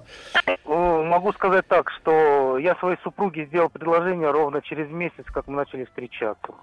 а вот скажите 17 честно, честно, насколько вы успели хорошо ее узнать за этот месяц? Вы знаете, честно скажу так, я просто в какой-то момент понял, что это мой человек. И как бы других у меня не было уже мыслей Мгм. искать кого-то. А И жена при этом, э, живу. жена при этом ваша сегодняшняя, нынешняя, да, она как-то вот проявляла эту настойчивость, как в случае с Антоном, что, мол, типа, она хочет семью и именно со мной. То есть она проявляет такие вот э, наклонности. Нет, нет, нет, нет, такого не было. Единственное, когда сделал предложение, у нее были слезы, радость и полное счастье. Собственно, у нас так жизнь не проходит. А хочу ему посоветовать, если он чувствует, что это его человек, пусть он никого не слушает и делает Как то, что ему почувствовать? подсказывает сердце. Сердце. А как почувствовать, что это твой человек? Когда не тянет э, к другим, когда ты понимаешь, что ты живешь этим человеком, и тебе больше никто в этом мире не нужен. Спасибо, спасибо большое. Максима, конечно, не Вот тянет к другим. Пишет, пишет, Значит, да. своя. Моя, моя, на моя на 4 старше, ей 36. Все супер. Они все понимают уже и менее требовательные. Вот девушка сейчас правильно все говорит. Да. Про девушку. Разница в возрасте надуманная проблема. Главное любовь, понимание, уважение. У меня разница с мужем, внимание, была на 28 лет. Счастливо прожили трое детей. Что, уже прожили? Все. Давайте Диму из Москвы. Ему 24. Дима, доброе утро. Доброе утро, товарищ. Дима, Дима, вот смотри, даже вот для тебя старший товарищ Антон вот задается таким вопросом, а ты что, уже в жизни своей ответил на какой-то подобный вопрос? Вы знаете, да, и я вспоминаю себя четырех или пятилетней давности, когда я вам, Сергей, писал тоже о своей проблеме, когда вы Так. вместе со всей страной давали мне те или иные Так, так, советы. так, так, так. Вам было 19, что ли, А, получается? Мне было 19 или 20. я, Помогли? Погоди, а ей, а ей? Она была старше меня всего на год, но рассказать я хотел немного о другой истории. Я тоже общался не так давно с женщиной, которая была старше меня на 7,5 лет. Познакомились мы, когда мне было 22 года. Не так давно, к счастью или к сожалению, мы расстались. И меня разница в возрасте абсолютно не парила и не настораживала. Я хотел создать семью с этим человеком, не задавался вопросом, а стоит ли или не стоит. И, э, как мне кажется, Эльвира все-таки правильно сказала, что если э, у Антона возникает такой вопрос, и он обращается с ним к вам, да в принципе к кому-либо угодно он бы с ним обратился, то жизнь с этим человеком связывать не стоит. А целом разница в возрасте, ну, лично для меня помеха не была вообще. Спасибо, спасибо, мужчина. Так, А, Марат, и- им надо просто вместе сесть в тюрьму, и они точно узнают друг Ну, друга. хорошее Но, э, предложение, дорогой да. Марат, они э, не мужчина и мужчина. Они не Их могут, вместе не э, не посадят, могут да? вместе сесть в тюрьму. А только, только в Греции можно сесть в тюрьму вместе. Там вот э, как-то смешанные камеры. Юля Ростов, 35 лет, пишет. Не надо бояться, мальчик. Камни появляются после 55. А, я... Вы намекаете, что ли? Это Юля Я как-то сердце прослушал. Таких делов наворотил, пишет Витя, 30 лет. Да. Ну, еще один давайте звонок. А, Какое предложение через месяц? Я мариновал три года, чтобы Да. не вляпаться, пишет мужчина. Проверить нужно чувство. Мариновал, чтобы не вляпаться в маринад. Да. Я старше мужа на 9 лет, вместе 21 год, дочке 18. Муж ведет себя как старший и настоящий глава семьи. Татьяна 54 года, очень 54 хорошо. года. Значит, ну и статистика, ребята. Так. Статистика у нас, конечно, обескураживающая, оптимистичная. По решению нашего коллективного разума а, 88% советуют Антону брать Брать, брать силой. женщину. А 12% категорически против. Э, Я э, хотел бы посоветовать еще раз Антону действительно пройти некоторые совместные испытания, посмотреть человека, как он ведет себя в трудности, да, в трудностях. Вот. Если реакция вас удовлетворяет, вот, тогда, конечно, надо брать. Брать. Брать, надо брать.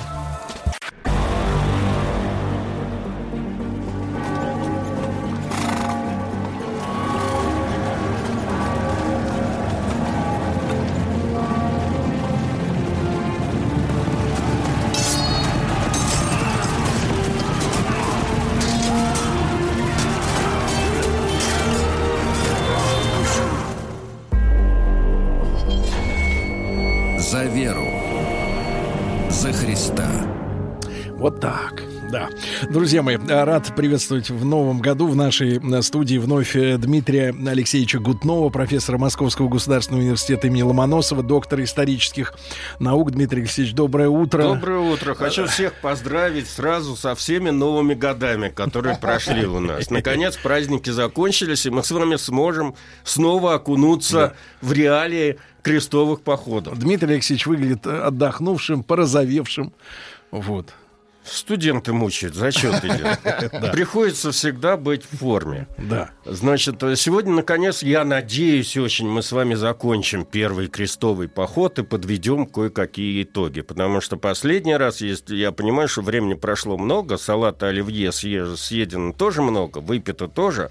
Э, Хочу напомнить, что мы э, в прошлый раз э, с вами взяли Антиохию в 1098 году, и отряды крестоносцев собирались идти на основную цель, куда они стремились попасть все эти годы, три года, по сути дела, это к Иерусалиму. Но выступить сразу им не удалось.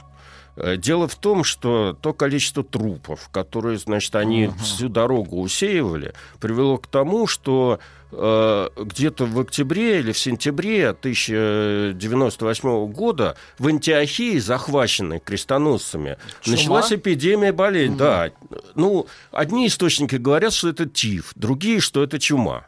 Ну, по, по всему ясно, что это был, была какая-то инфекция. Значит, э, э, в связи с этим там погибло довольно много народу, среди них духовный лидер похода епископ Альдемар и вот этот вот замечательный человек Пьер Бартелеми, который э, выдумал вот эту систему мобилизации крестоносцев э, на подвиге с помощью чуда. Э, Вообще вовремя он умер, потому что э, после того, как он предсказал там, э, значит, то есть он сообщил о своем вещем сне и общении с апостолом, по-моему, Андреем эм, Первозванным, он стал выдавать разного рода пророчества, и все стали уже не доверять этим пророчествам. Как-то смерть она списала все эти. И только в ноябре 1098 года Христово воинство смогло двинуться в поход дальше. Шли они по побережью э, Средиземного моря, э, натыкаясь, почти не встречая сопротивления, там были какие-то отдельные эксцессы, э, причем по старой памяти командовал этими передовыми отрядами наш старый знакомец Раймонд Тулузский. Вот дошли они до такого места, как городок Маре. Сейчас это Мара Ан-Нумен в э, Северной Сирии. Такой городишко, который был крепостью. Горожане довольно сильно там оборонялись. Крестоносцам пришлось э, применить осаду. Причем они... а что оборонялись-то? Люди-то с миром идут. Ну, как с миром? Хороший мир, С благими понимаете? намерениями. Да, значит, э, тут довольно любопытные вещи, потому что крестоносцы за собой, э, когда они штурмовали города, они сводили все леса. На самом деле, вот сейчас мы живем с вами в эпоху эм, а- обостренного внимания к климату и экологическим последствиям, и мы представляем себе наши леса, тайгу там и даже Подмосковье, да? Ну, представьте себе, чтобы построить две осадные башни, они вокруг этого мара свели весь лес. Э, Построили две башни, штурмом взяли этот город, и там впервые крестоносцы не поделили добычу. Ну, там, естественно, всех вырезали, стали делить добычу, впервые креста- Христово воинство стало драться друг с другом. После этого даже, даже самым заядлым как бы, любителям грабежей стало понятно, что все-таки нужно э, двигаться к главной цели своих, э, к Иерусалиму, а не заниматься какими-то второстепенными вещами. Поэтому э, дальше э, этот Раймунд Тулузский пытался каким-то образом, значит, командовать этой всей э, своим воинством, но понял через какое-то время, что ему нужно присоединиться к общему мнению и, в общем, как бы двигаться к Иерусалиму, не отвлекаясь ни на какие что эти сторонние цели.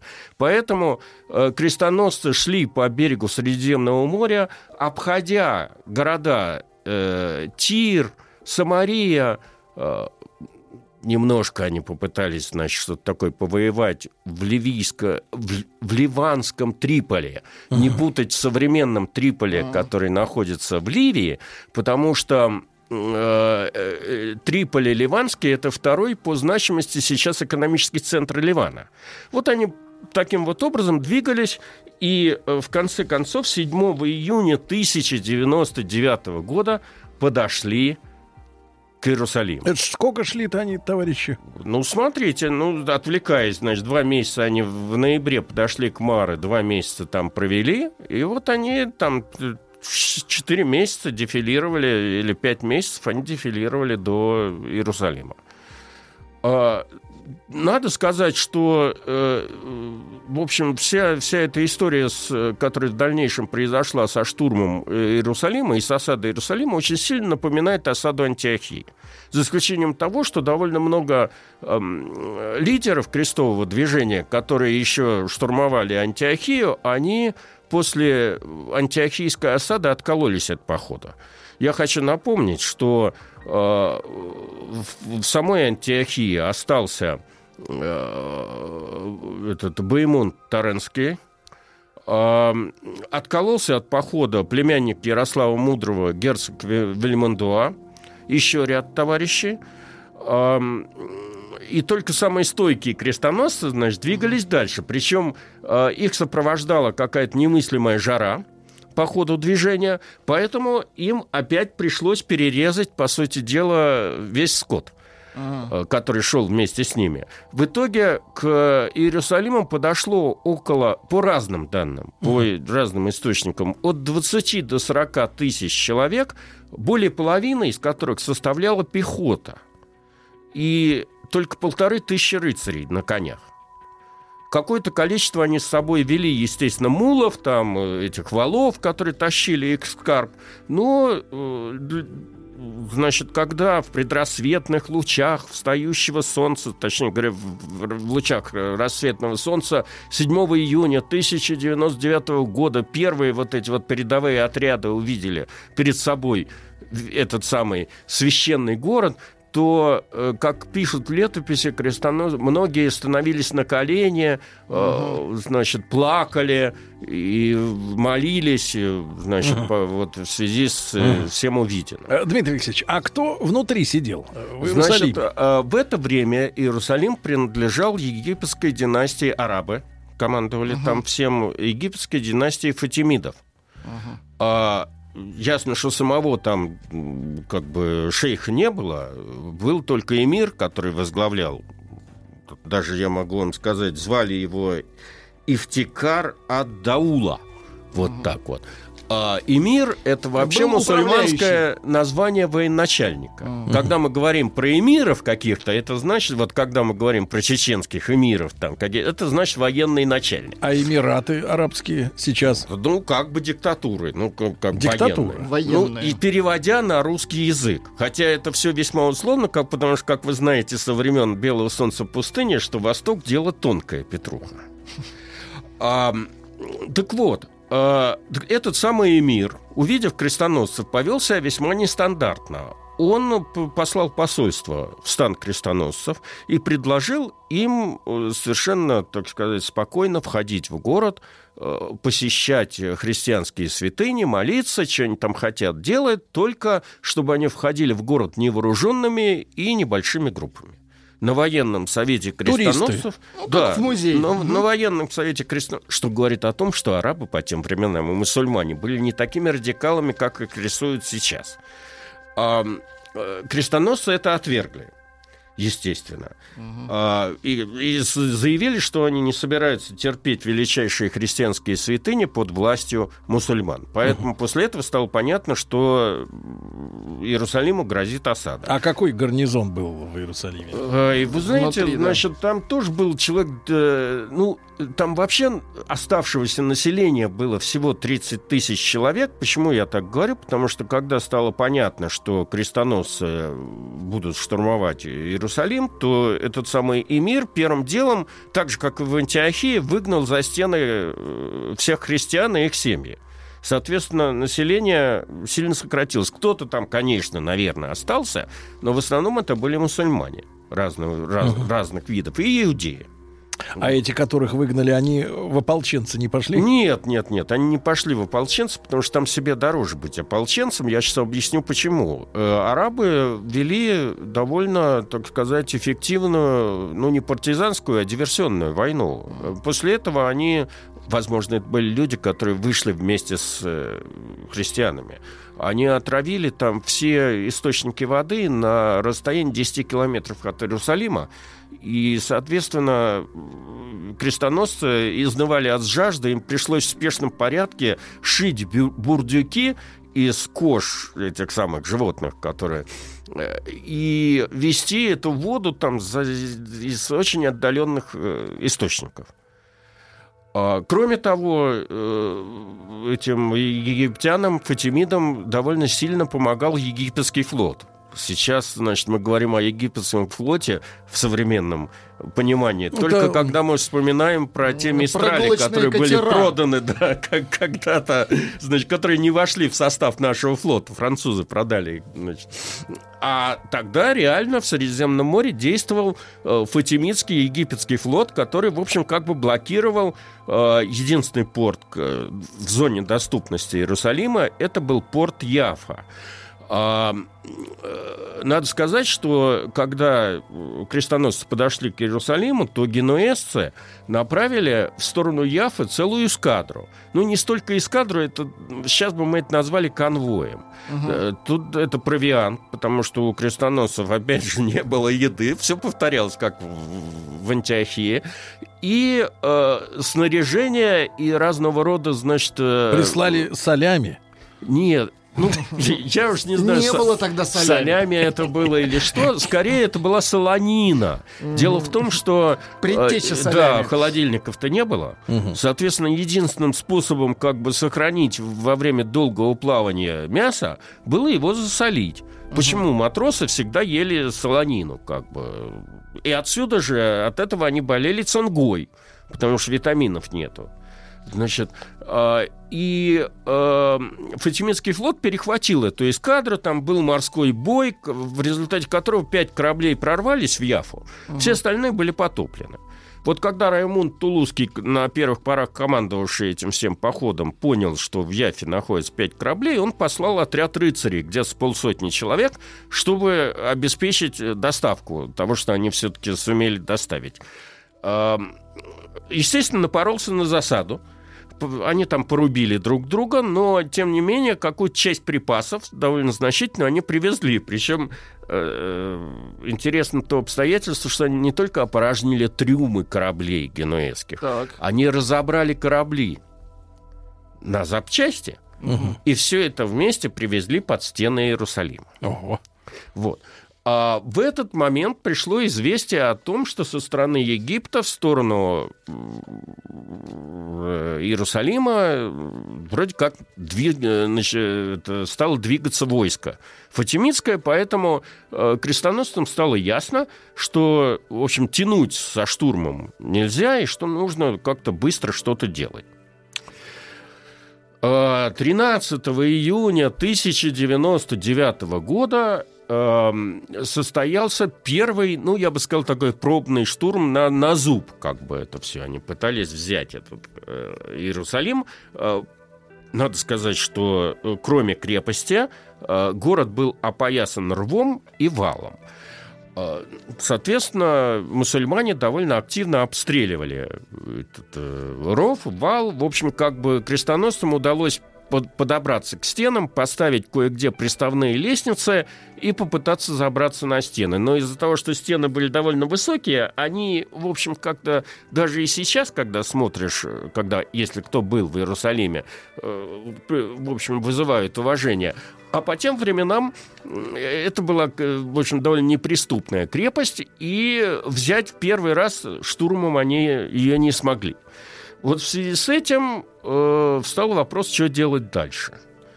Крестоносцы, э, там был военный совет, и в этот момент, значит, видимо, было принято решение опять при, прибегнуть э, к методам мобилизации крестоносцев а-ля Пьер Бартелеми.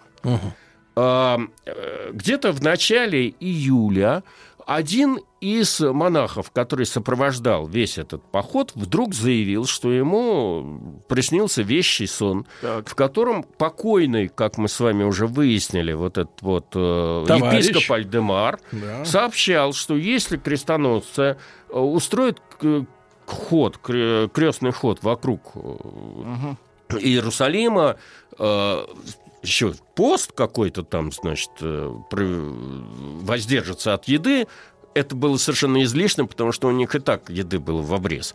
То через э, такое 9 дней после этого Иерусалим падет. Вот э, было принято решение, значит, это, воспользоваться этим советом, пометуя опыт Александрии. В итоге, э, дай бог памяти, чтобы я вам не наврал, где-то, значит, 6 июля состоялся вот это э, босые крестоносцы, распевая псалмы.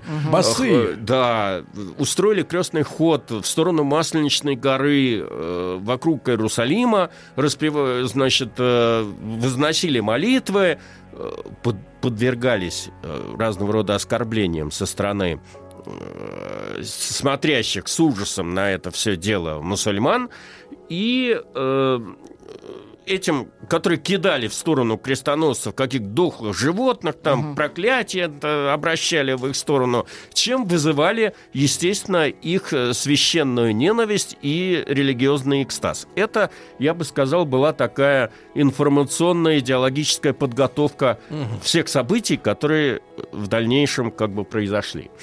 А, Другая часть крестоносцев, которая не была в этот момент задействована в, в этом действии, вырубала леса в нынешнем районе э, города Самарии а, для того, чтобы построить осадные башни. Выросло с тех пор-то опять? А, Ну, с тех пор уже 10 раз выросло, и 10 раз их опять порубили.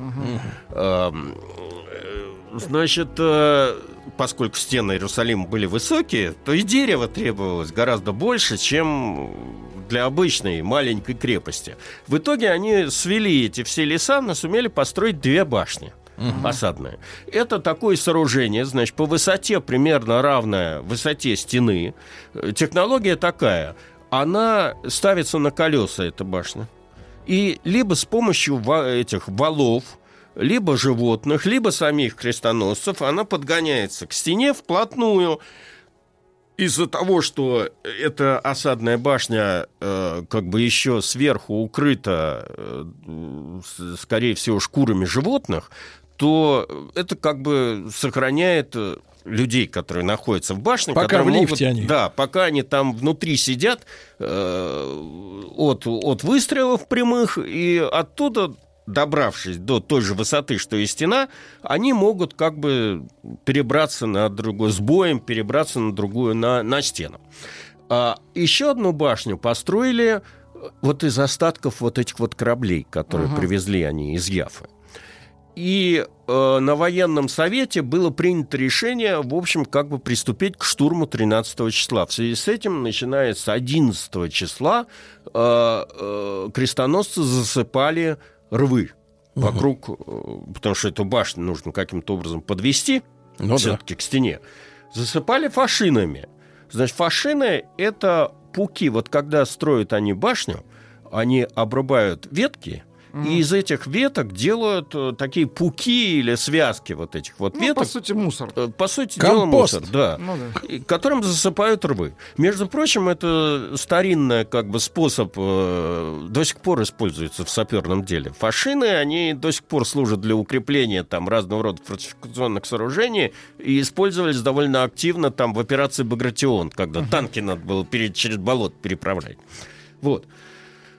Дмитрий Алексеевич, а мы продолжим тогда после краткого Хорошо. новостей новостей спорта. Дмитрий Алексеевич Гутнов, профессор Московского государственного университета, доктор исторических наук. Э, За веру, за Христа.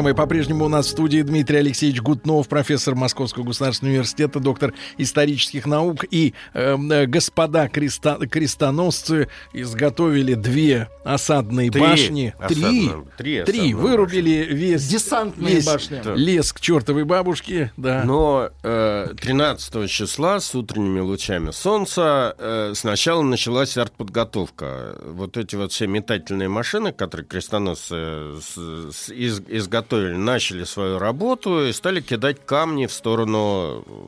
э, А насколько стен. эффективным было это оружие? А вот это интересный вопрос, потому что, в общем, как бы крестоносцы уже использовали это раньше при Антиохии, и, соответственно, египтяне уже знали, как, как, что это существует, и поэтому они попытались э, дать ответ на это, на это новое оружие, довольно своеобразный.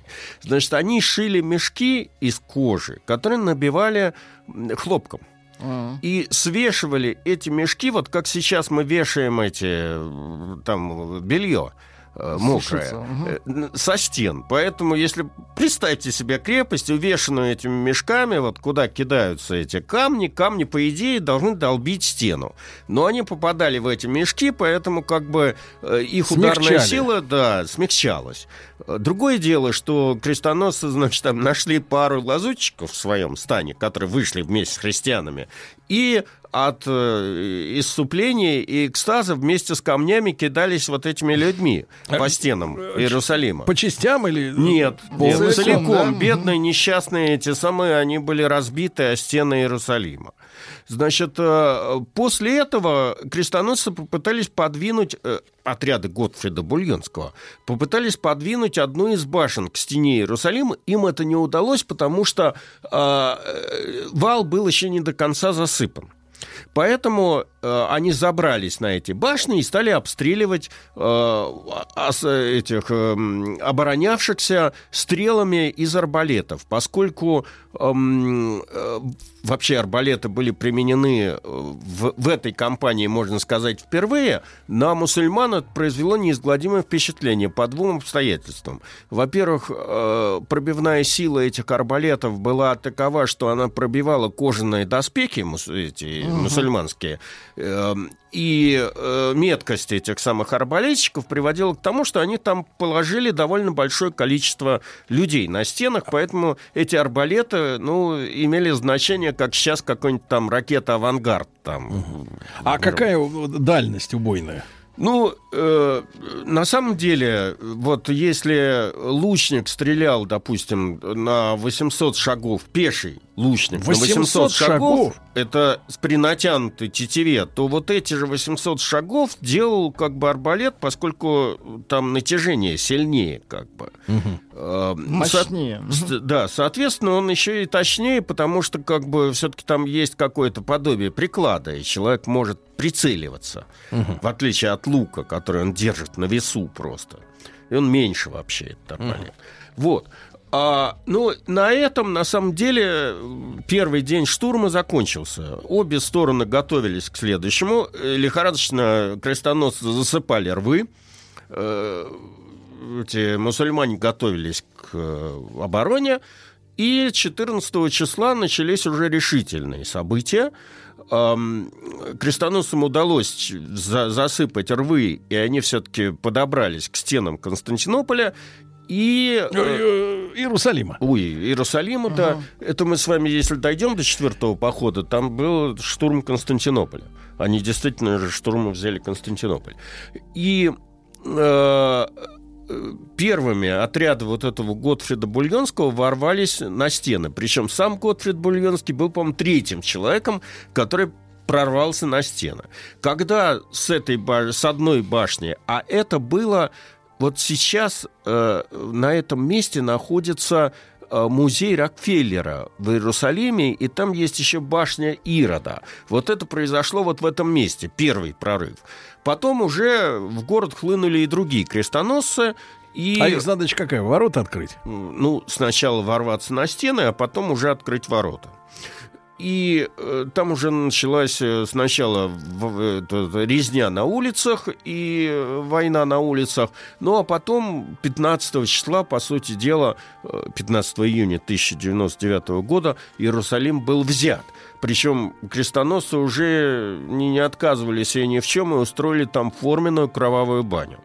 Э, оставшиеся... Порубили они по э, к сведениям самих крестоносцев, около 10 тысяч человек. Но мусульмане, естественно, дают э, цифры в разы больше. Причем эти несчастные, которых э, они убивали, они попытались искать последнего спасения в стенах храма. Но опять же, крестоносцы пишут в своих э, хрониках, что это был храм Соломона. Но мы знаем, что храм Соломона был разрушен mm, где-то в 70-м году нашей эры э, римскими легионерами э, полководца Тита. Поэтому, видимо, речь идет о ныне существующей мечети Алякса куда, где они искали спасения.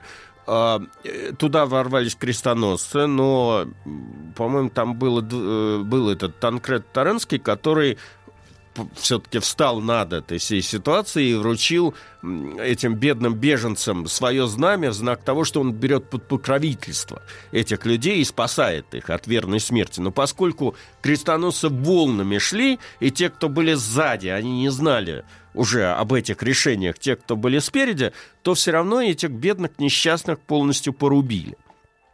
И э,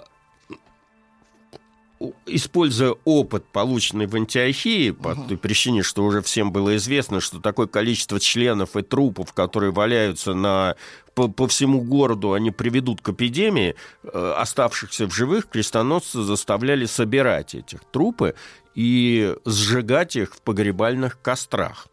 Правда, эти бедные люди, которые этим занимались, в общем, не избегли смерти, их потом тоже убили. В общем, ничего как бы христиан, из христианского милосердия там не присутствовало. Вот после этого крестоносцы э, решили вопрос о создании э, Иерусалимского королевства с центром в Иерусалиме. И несмотря на все, так сказать, козни и протесты Раймунда Тулузского, первым королем э, был назначен Готфрид Бульон, э, э, да, Готфрид Бульонский, который отказался от этого звания, приняв титул защитника гроба Господня. Угу. Учитывая то, что э, буквально через год этот самый Готфрид умер, то власть в этом Иерусалимском королевстве получил его брат – Балдуин Бульонский, который вот, о котором мы с вами говорили, когда говорили о графстве Эдесса, вот он был графом этого нового, новообразованного графства. И э, он стал теперь королем Иерусалимским Балдуином I. Э, Дмитрий Алексеевич, а вы говорили, что э, египтяне отправили на подмогу корабли? Совершенно верно. После... Нет, корабли, вот они, когда эту генуэзскую эскадру потопили, посчитали, ну, со своей Дело миссией сделано. исполненным. Ага. И отошли обратно в порт отлично. Александрия. А другое дело, что действительно большая армия египетская приближалась к Иерусалиму, и где-то 18 июня крестоносцы выступили э, в поход против этой армии и сумели э, ее разбить. Значит, и вот после этого непосредственная угроза Иерусалиму миновала, и вот это вот Иерусалимское королевство возникло. Теперь э, после этого были, после того, как светская власть в городе была установлена, была установлена духовная власть. Был, э, э, значит, капеллан Роберта Нормандского, корон, ну не коронован, интронизирован как э, латинский патриарх Иерусалима. Вообще там как бы латинян до того не было, там в основном были либо православные, либо монофизиты, эм, э, эти армяне. Угу. Ну вот появился латинский патриарх, и с тех пор примерно 40 лет там э, э, велось богослужение исключительно по латинскому обряду. Сейчас от этого мало чего осталось. По-моему, значит, часть гроба Господня, часть храма гроба Господня контролирует вот этот орден францисканцев католический. А в основном как бы все имущество церкви христианской принадлежит Иерусалимскому патриарху. Но в это углубляться мы не будем. Хотя мне волей-неволей все равно придется об этом чуть-чуть сказать, потому что одной из первых акций вот этого вот самого нового патриарха латинского э, было установление местонахождения э, животворящего христ, э, креста. Угу. Вы знаете, как-то вот э, что-то над нами давлеет постоянно образ Сергея Безрукова, потому что это последний это, человек... Это да. общая это тенденция. Закон, да? Это закон. Это потому общая что, история. Э, ну, мы с вами до этого обсуждали вопрос э, о Борисе Годунове, где он играл центральную роль. А до того, если вы помните, в «Мастере и Маргарите» он играл роль Христа. Да. И Иисуса. поэтому, рассказывая о страстях Христовых, я все время представляю да? себе Безрукова да, на кресте. Ну, перед Новым годом вот. счастливо лично познакомились да. Дмитрий Алексеевич и вот э, Сергей Витальевич. Да. Не обнялись, но что, но ну, то-то еще христиански поцеловались, да. Вот, так вот, э, животворящий крест – это угу. тот самый крест, на котором был распят Иисус Христос. В свое время, по легенде, его обнаружила э, мать императора Константина, которая вела археологические раскопки, на том месте, где сейчас находится предел обретения Христа вот к храму гроба Господня в Иерусалиме. Да. А, это, по сути дела, значит, там Голгофа и бывший холм Голгофа, на котором он был распят, и рядом, значит, там какая-то гора, вот где он был похоронен. Э, были, были найдены три креста, поскольку я не могу тут долго рассуждать, то из этих трех крестов с помощью разного рода признаменований был этот один крест выделен, и вот часть этого креста была введена в Константинополь, а часть этого христ, э, креста э, осталась в Иерусалиме. Вот за ними были поиски этого. Угу. Его, его и искал. Надо сказать, что ни православные, ни армяне не хотели выдавать место этой реликвии ну, пытки сделали свое, Дело. крест был обретен.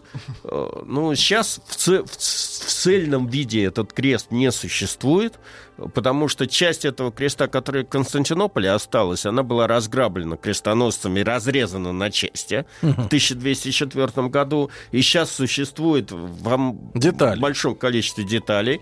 И примерно то же самое произошло с э, той частью, которая находилась в Иерусалиме, потому что уже после крестоносцев город за захватывали персы, захватывали угу. арабы, и христианская община посчитала, что крест будет сохраннее в частях. Они разделили это на многочисленные части. Часть из этих самых частиц животворящего креста, между прочим, хранится и у нас где-то. Э, по-моему, там одна часть в Александро-Невской лавре, еще где-то в каких-то местах. Вот.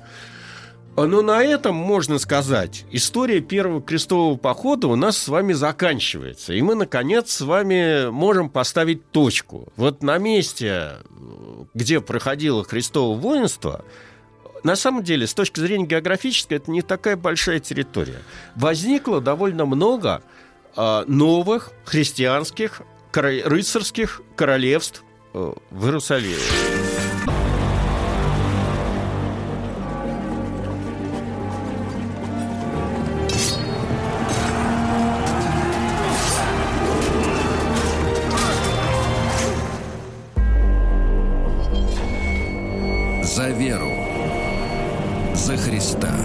Друзья мои. Э, Дмитрий Алексеевич Гутнов, э, профессор Московского государственного университета, доктор исторических наук.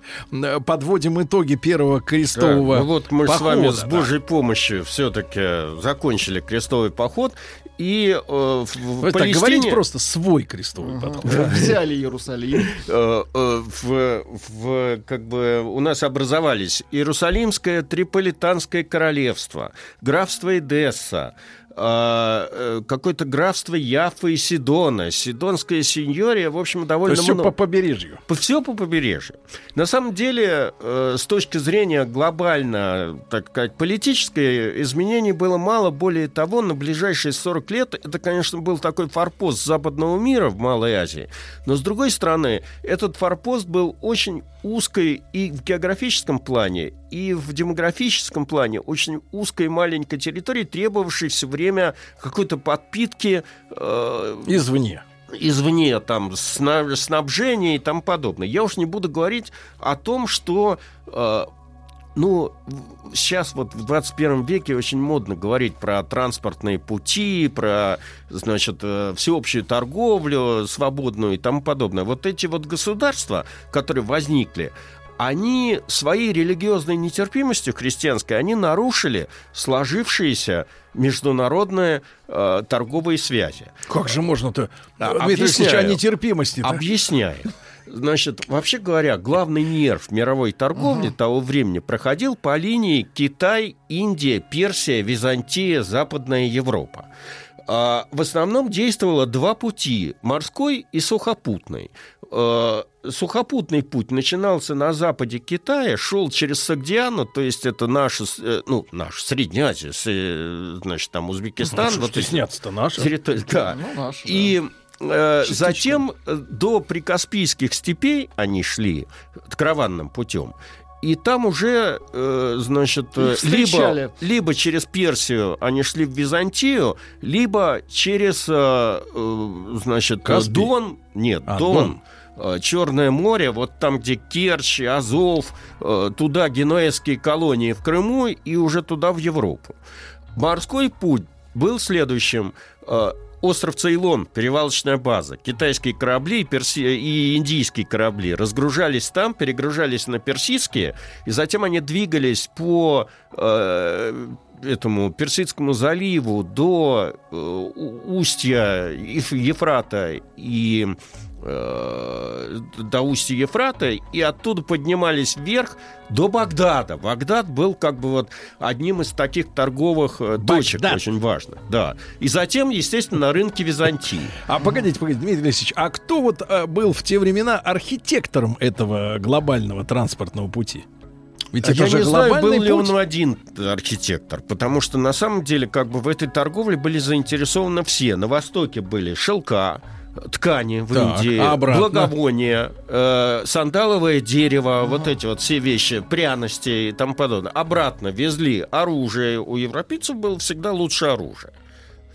Значит, Наркотики. э, дерево, ну, с наркотиками, я не знаю, меха и тому подобное. А зачем им там на юге-то в Индии меха? Э, символ богатства в основном. То есть Не- это не, luxury. не для того, чтобы как это бы на себя надевать. типа как Шанелька сейчас. Да, так вот. Понимаю. а, в свое время, э, в седьмом-девятом веке, такой, такой вот лишними транзитерами вдруг стали арабы, которые захватили вот те места, которые занимали крестоносцы. Но арабы очень быстро в это дело встроились, в принцип. Товар, деньги, товар. В общем, мы с вами обсуждали, что какого-то такого э, ну, радикализма в исламе не существовало.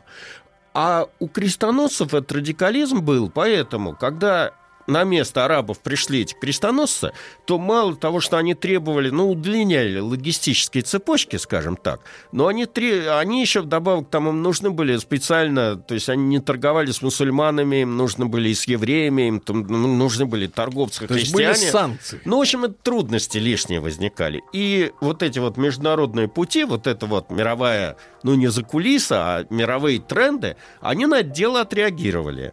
И э, торговые пути стали изменяться. Вот это вот значение Великого Шелкового пути, который шел по суху через эм, э, Среднюю Азию, через вот туда, к устью Дона, к н- городу Азов, нынешнему, а раньше турецкий Азак, э, стало возрастать. И там они делились, это, эти два направления. Одна шло по Волге и через реки Волго-Окского бассейна на запад, в сторону Новгорода и в сторону запада, а другая часть шла вот э, в сторону генуэзских колоний. То есть, э, давайте скажем так, крестоносцам мы хотим сказать спасибо за повышение трафика. Нет, не повышение трафика, а смотрите, что происходит. Ну, Смотрите, Киевское княжество в связи с этим своим изменением путей начинает хереть, соответственно, центр жизни русской, например, переносится в Новгород, в, э, в Владимиро Суздальские земли, потому что туда трафик пошел. Да. Как бы, понимаете? Вот.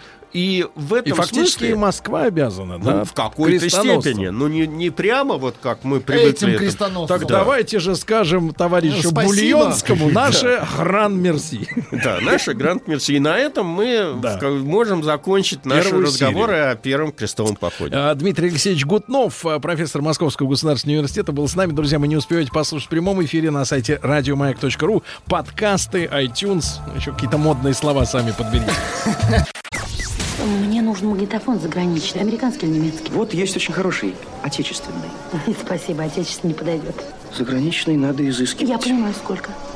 50. 50? Ну, возьмите себя в руки. Нужно узнать, нужно привезти. Италия. Да. Бриндятина на маяке. Какой подарок ожидает сегодня слушателей? Э, да, в общем-то, без оркестра, без оркестра и без звукового магнитофона Рустам Иванович решил нас познакомить с очередной историей. Здравствуйте. Здравствуйте, Сергей Валерьевич, здравствуйте, Влад, здравствуйте, уважаемые радиослушатели. История стоимостью 43 а может быть даже 44 миллиарда долларов США. И именно в эту сумму... Чужих Чужих. долларов. Именно в эту Пока сумму чужих. оценивают состояние самого богатого китайца на планете Земля. Это который- И имя, и имя этому человеку Ма Хуатен. Погодите, это который Алиэкспресс? Нет. А он Про коммунист? Алиэкспресс я вам уже рассказывал. Тот коммунист вроде Про. Алибабу я вам рассказывал. Коммунист-миллиардер. И вообще рассказывал про достаточное количество китайских компаний, но пришло время рассказать действительно о самом богатом китайце и о самой а, богатой высокотехнологичной китайской компании, которая захватывает мир и по итогам 2017 восем- точнее сказать уже даже 2018 года вошла в топ-10 а, само- с компаний с самой высокой стоимостью, Так. оценочной экспертами. Значит, и компания, которая большинству, наверное, наших ам, слушателей неизвестна. Я уж не знаю, какое количество жителей Дальнего Востока, Западной Сибири успело за это время, за эти там 20-25 лет побывать на территории Китайской Народной Республики. Мы с вами были неоднократно, но даже не я, встречали. но даже я так смутно припоминаю, что где-то, наверное, я видел рекламу э, этой телекоммуникационной компании этой телекоммуникационной компании. Да, я когда-то слышал от своих коллег, э, которые эм, ведут бизнес в области телекоммуникаций, о таком мессенджере, как WeChat. И, Но но это потому, что они закрыты от э, глобальных мира. систем. И да. именно эта закрытость от глобального мира и а, от а, и давай и, давай так и отсутствие а, игроков глобальных внутри Китая. Например, или принятие в 2009 году запрета на функционирование той же социальной сети Facebook в самом Китае. Очень хорошо. А вы же были в Китае, вы же понимаете, да, что, например, не используя а, всевозможные VPN-сервисы, у вас не будет возможности, например, отправлять сообщения в том же самом мессенджере в- WhatsApp, которым мы пользуемся, об истории которого я вам рассказывал. В общем, это все, в конце концов, вот помогло людям на рубеже 2000-х годов. Нарубить бабла. Да, учитывая тот рынок, который они обслуживают. Все-таки гигантский объем. Я вот сейчас а, просто вам приведу для сравнения цифры а, по социальным сетям, по крупнейшим социальным сетям. Значит, Facebook, а, ну, где-то порядка там а, двух, двух миллиардов там аккаунтов, двух миллиардов человек. Это охват. WhatsApp, о котором я вам рассказывал, около миллиарда двухсот миллионов. Более того, вы нам даже показали, как Facebook- это выглядит. Да, Facebook Messenger, которым пользуются, соответственно, зарегистрированные в социальной сети Facebook а, пользователи, опять же, около миллиарда двухсот миллионов, а на третьем и четвертом месте идут как раз социальные сервисы, социальные мессенджеры, которые были созданы как раз компанией Махуатена, Одноклассники, которая, что ли? которая называется Тенсюнь. Так, Тенсюнь. Тенсюнь. Значит, более того, у Махуатена есть второе имя, как и у большинства китайских... Джон Махуатен. Нет, а, как и у большинства китайских мультимиллиардеров, э, мультимиллионеров и вообще, в принципе, бизнесменов. Пони Ма. Но мы будем называть его Махуатен. Я Запомните тебя понимаю. название компании. Тенсюнь. Ты меня понимаешь? Тенсюнь. Значит, ну это, я так понимаю, в А китайском сервис-то варианте. какой? Сервис. Первый сервис, который аккумулирует порядка 900 миллионов пользователей, называется QQ. И здесь Ку-ку. э, у меня к вам вопрос. Эм, а Как вы думаете, какой сервис э, в конце 90-х, начале 2000-х годов а, Махуатен э, просто-напросто масштабировал, скопировав основной функционал на территории Китайской Народной ЖЖ? Республики? И второй сервис, о котором я уже говорил, это как раз мессенджер WeChat, который перевернул, в принципе, наверное, представление на текущий момент о, то- о- о том, каким должен быть популярный современный мессенджер, потому что он глобальным образом отличается, например, от того же самого WhatsApp, от того же Ну-ка, в самого? Viber. Но главное отличие, давайте я вам расскажу несколько маркетинговых фишек, которые в свое время на старте, там на где-то на рубеже середины 2000-х годов использовал сам этот мессенджер для того, чтобы завоевать доверие ну, китайских потребителей. Значит, Китайских Кита- коммунистов. Китайских коммунистов. Товарищ в наш WhatsApp Да. пишет. Что за WhatsApp? Что за WhatsApp? Значит, а, те, те же самые, Вичат, те же самые деви- 900 миллионов пользователей. То Так. есть, если сложить оба этих сервиса, то компания владеет, э, получается, ну или обслуживает аудиторию большую, чем аудитория а, самого, самой популярной социальной сети Facebook. Хотя, по большому счету, если мы говорим о мессенджере, ну в нашем понимании WhatsApp или, например, Viber не является социальной сетью. Но Махуатен вместе со своими... я не встречал людей, которые пользуются Facebook мессенджером. Да, нет, ну почему же пользуются для того, чтобы переписываться? Ну, Используют, пользуются, не да. заходя, не заходя в свой аккаунт. Просто отдельно установив это приложение. Значит, главное отличие. Сейчас я вам расскажу, расскажу историю фантастическую. Давайте, В, нак- 2000 наконец-то. в 2017 году, в канун нового китайского Нового года, пользователи а, в- мессенджера WeChat отправили 42, вним... вы просто, просто вдумайтесь сейчас в цифру, которую я вам озвучу. 42 миллиарда красных конвертов. Виртуальных. 42 миллиарда. Поздравительных. Близко, горячо. Значит, в Китае есть традиция, как и в России, например, дарить на свадьбу деньги в конверте. Ну, дарить э, по, по, по по любым, по любому поводу. На самом деле, действительно, юани. Значит, что сделал мессенджер WeChat? Они, значит, э, изначально это, э, этот сервис назывался Lucky Money, но они быстро, поняв, что именно на этом сервисе можно, в принципе, получить вот эту огромную аудиторию, переименовали его в сервис красных конвертов и дали возможность людям, ограничив их, понятное дело, Red Convert. Да. сервис. Подожди, переводы, что ли? Нет? Да, переводы, Переводы? ты мне, я тебе. Но ограничили сумму этих переводов. Ограничили 15 тысяч рублей? 20 200 юаней. Нет, 200 юаней. две- две- около 2000 рублей по текущему курсу. Значит, и обратили внимание, что... Поэтому и 42, потому Да, что что, частями. что в... де- Нет, Сергей Валерьевич. Сергей Хорошо сейчас было, да. хорошо, да. хоро- Я тебе отправил хорошо. 2000 сообщений, я тебе кое-что должен. Значит, они обратили внимание. Тут как с чего началось все глобально, да? Понятное дело, что был создан мессенджер, и они изначально хотели, чтобы в этом мессенджере, а, который копировал с точки зрения, наверное, своего стартового функционала, было очень много похожих функций на те, которые есть в том же WhatsApp и в том же Viber, но они изначально выстраивали вокруг мессенджера еще инфраструктуру цифровую. То есть, например, чтобы используя, используя этот мессенджер, я сам наблюдал эти истории, будучи в Шанхае, на шанхайском автосалоне, когда люди, приходя м, в любое кафе, либо в любой магазин, оплачивали с помощью приложения WeChat. Не с А. помощью, например, Apple Pay, а с помощью мессенджера, потому что у них очень распространена история, например, с QR-кодами. Огромное количество QR-кодов. То есть ты можешь, э, э, значит, перевести деньги любому человеку, остан- остановив его на улице, просто он тебе А показывает QR-код, ты QR считываешь, и эти деньги Слушай, а у переводятся. QR-кода есть какое-нибудь сленговое название? Как вот у, у, э, этого «эд» собака, Не да? там, знаю, как Сергей, это называется? Цифровой квадрат. Цифра, хорошо, давайте будем называть его ЦК. так. Ди- Digital Куб, Digital куб. То есть у вас куб и квадрат одно и то же. Я Дядя понимаю, Сережа, вы дядя жили в, два- в 2D детстве. Да, да, в два детства, два, 2D песочное детство. Так вот, в канун Дня всех, всех влюбленных, в- точнее сказать, в День всех влюбленных, они обратили внимание, после того, как эта функция появилась, что миллионы людей, которые к тому моменту уже были зарегистрированы в сервисе WeChat, стали отправлять друг другу эти красные конверты с суммой 5 юаней 20 фени. Кого? А Что за Ну, сумма в- такая? Фенинг, Нет, наверное. нет, Ну, это- фени. Фени у них это копеечки. Фени. 520 цифра. Значит, 520 Да. в Китае. Друг другу. Это цифры. Цифры. Ну. Означают «я тебя люблю». Не знаю, как это будет И на мужику. китайском. Мужику, а Я что, не знаю, деньги-то Сергей Валерьевич, пригодятся? отправляли ли, а, значит, мужчины мужчинам эти сообщения? 5-2-0. Наверняка, наверняка э, Компартия Китая э, очень жестко Погодите, так следит. получается баланс общий ноль, потому что этот ему 5-2-0, это 5-2-0. обратно. И они обратили внимание, что люди стали использовать эти красные конверты для того, чтобы общаться. То есть я отправляю девушке конверт, в котором 5 юаней, там 20 копеек. А она мне возвращает этот конверт.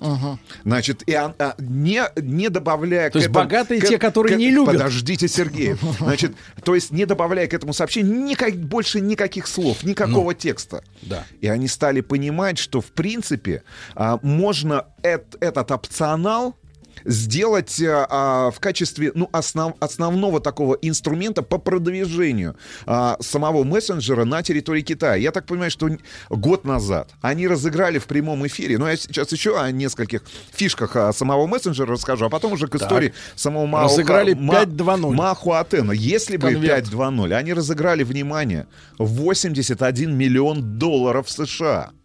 80, еще раз, я просто, давайте вы пересчитайте. почему 81-то? Влад, Влад, пересчитайте, Ну, пожалуйста, 81, 81 сейчас. миллион долларов Пересчитайте, США. пожалуйста. А по, рубли? по текущему курсу А какой сколько? сейчас курс? Припал он или Ну, наоборот? давайте да, будем три- на считать. сколько? Давайте Да. на 65 вы умножите. Давайте, Давайте на на 65. 60, Мы Комплементарный курс, да? Ну, давайте так. Очень Я думаю, что это фанта- фантастическая цифра. 5 миллиардов 265 Вот миллионов. Давайте для сравнения, для сравнения, просто текущий э, джекпот э, в популярной лотерее, например, э, которая проводится на территории Российской Федерации. Миллиард. Внимание, внимание. 5 миллиардов рублей люди разыграли буквально за несколько часов. И для того, чтобы стать обладателем заветного красного конверта, правда, понятное дело, что вот эти 80, вот этот, вось- этот 81 миллион долларов США был распределен по гигантскому количеству пользователей Ну, то есть это лотерея, что ли? Ну, это была лотерея для того, чтобы принять участие. Слушайте, а ведь они реализовывают внутри себя, внутри вот этого закрытого сообщества, гигантского просто. Просто надо понимать, что это другая планета, и мы должны с очень большим уважением Должны и почтением относиться, нет, относиться к тем людям, Слушайте, а которые люди живут к спрашивают, востоку погодите, от нас. люди Да, спрашивают, а Сергей кто Валерьевич? вам, Рустам, по 65-то толкает доллар? ЦБ, что ли, забирает? Это приблизительно. Насколько вы приблизительные? Значит, для того, чтобы принять участие в этой лотерее, значит, в этом розыгрыше, необходимо было просто находиться рядом с телевизором, внимание, Так, и в нужный момент так. трясти телефоном. Как? Ух ты! Просто трясти, Трясти, да? телефоном, представляете? Просто трясти телефоном, а, ну, как бы говоря о том, что вы хотите получить этот заветный красный конверт с какой-то суммы в свою, и увидеть этот красный конверт в своем, в своем мессенджере. Значит, как эта история, как глобально работает эта история? Это действительно не просто мессенджер. Значит, существует гигантское количество историй, когда люди а, знакомятся на улицах. Например, они таким образом решают и социальные вопросы, социальные проблемы, которые есть в китайском помощью обществе. м- мессенджеров, да. Опять же, в- с помощью мессенджера. Вы стоите, Так, вы с стоите мессенджером с- в на- руке. на с- со смартфоном. С мессенджером у себя дома Сергей. стоят трое, мессенджер и вас двое. Да, и вы просто трясете телефон. Так. И А, если, как если тебе человек понравился, и ты трясешь? если рядом есть человек, который готов познакомиться, он тоже, Следователь. он тоже, он тоже, он тоже Китайский коммунист следователь, да, он тоже трясет своим смартфоном. Так. И, о чудо, вы знакомитесь. Значит, э, кроме всего прочего, внутри э, самого сервиса есть гигантское просто количество всевозможных аккаунтов, которые про... Вообще, мы, мы тоже стоим и трясем, Нет, ну но не при этом не. Знакомимся. Слава богу, потому что вас отделяет стена из ДС, стенка из ДСП, Сергей И Валерьевич. дверца со щеколдой. Да. Значит, гигантское количество сервисов интегрировано в, внутрь, внутрь а, этого самого популярного в Китае мессенджера, аудитория которого, еще раз напомню, насчитывает, ну, давайте так, я думаю, что к концу этого года будет насчитывать там миллиард человек. Значит, это магазины, это всевозможные сервисы по доставке еды. То есть а, главная и- идея, главная задача, которая стояла перед разработчиками, когда две команды, кстати говоря, в свое время были озадачены разработкой нового мессенджера, и два направления разрабатывались, и, э, соответственно, главная задача, главная цель, которая была поставлена перед командами разработчиков, это создать а, мобильную версию жизни китайского гражданина.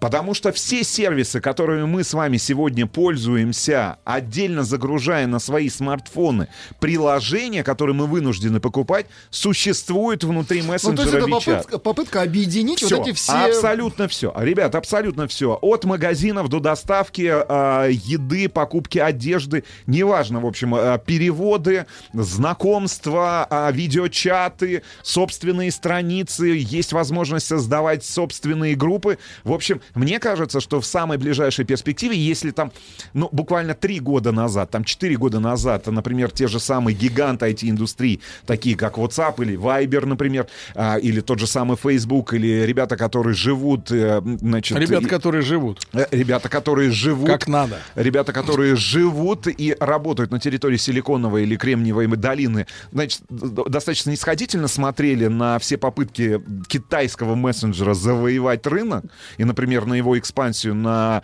рынки не только Азии, например, но и на европейские рынки, евразиатские У рынки. нас-то можно его американские. Э, Надо, пос- надо посмотреть. Там есть какая-то. Я в свое время даже устанавливал. А как пишется WeChat? We ви, или ви, ви? ви, ви, мы чат. Мы чат. Мы чат. Мы чат. Мы А, чат. мы чат. Мы чат. W. Мы чат.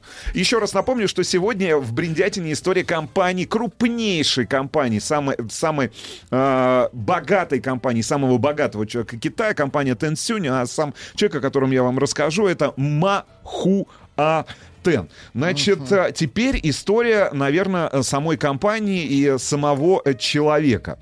Значит, началась вся эта история в 1971 году, в том же самом году, когда на свет... Где вы появились на свет? А в Сочи? А в далеком... В далеком... Ой, Владику просто повезло больше, чем Махуатену. Поэтому он Ну стал, э, стал дергаться. В общем, в далеком от Сочи небольшом китайском городке на свет появился в городе Чаоян. На свет как раз это китайская провинция Гуандун.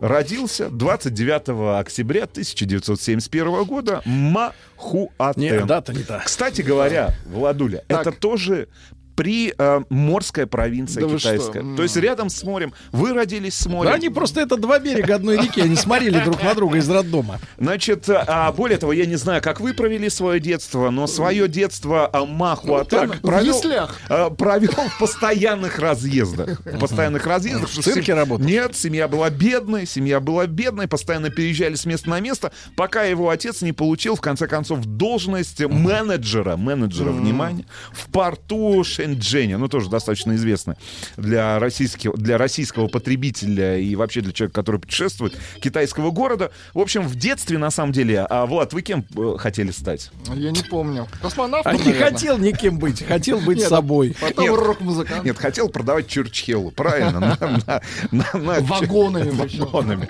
Значит, а маленький Махуатен хотел быть астрономом. Хотел быть астрономом. Не повезло, видишь, но мальчику. Хотел астрономом да, быть, да, а Да, слушай, хотел из-за смога разглядеть звездное небо. увидеть хотя бы раз. небо.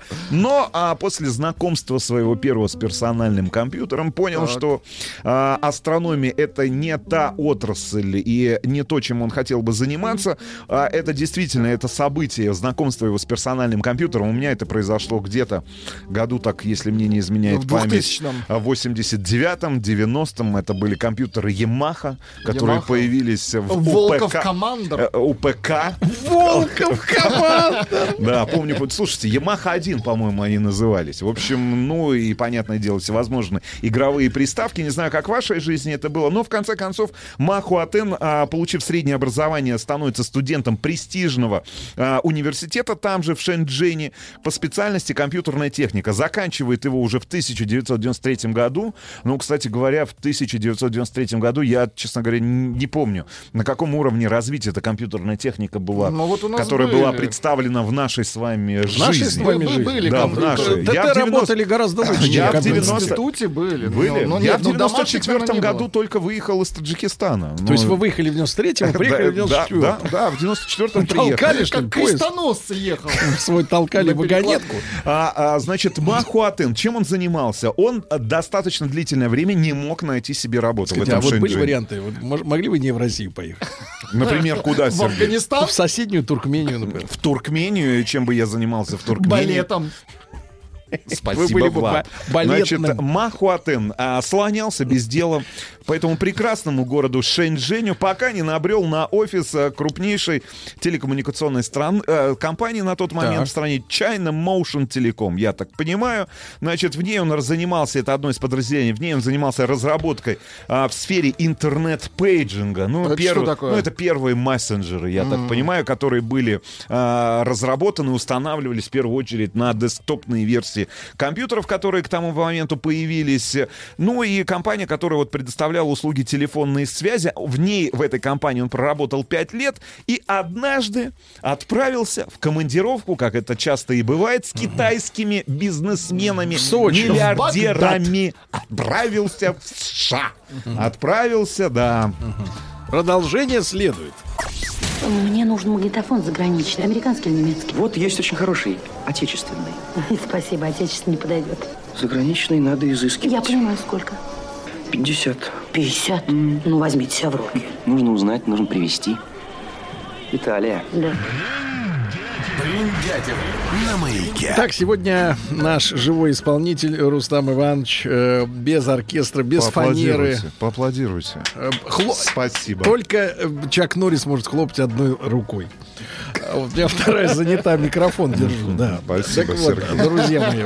Вы настоящий Ваш друг. товарищ, да. Да, да, Да, товарищ и товарищ. друг. Что ж тут э, скрывать? Так вот, история китайского Вичата. да? Вичата и компании Tencent. Tencent и а, конкретно Маху Атена, самого богатого китайца на планете Земля. Еще в 2011 году, кстати говоря, а, его состояние оценивалось в 5 миллиардов долларов США.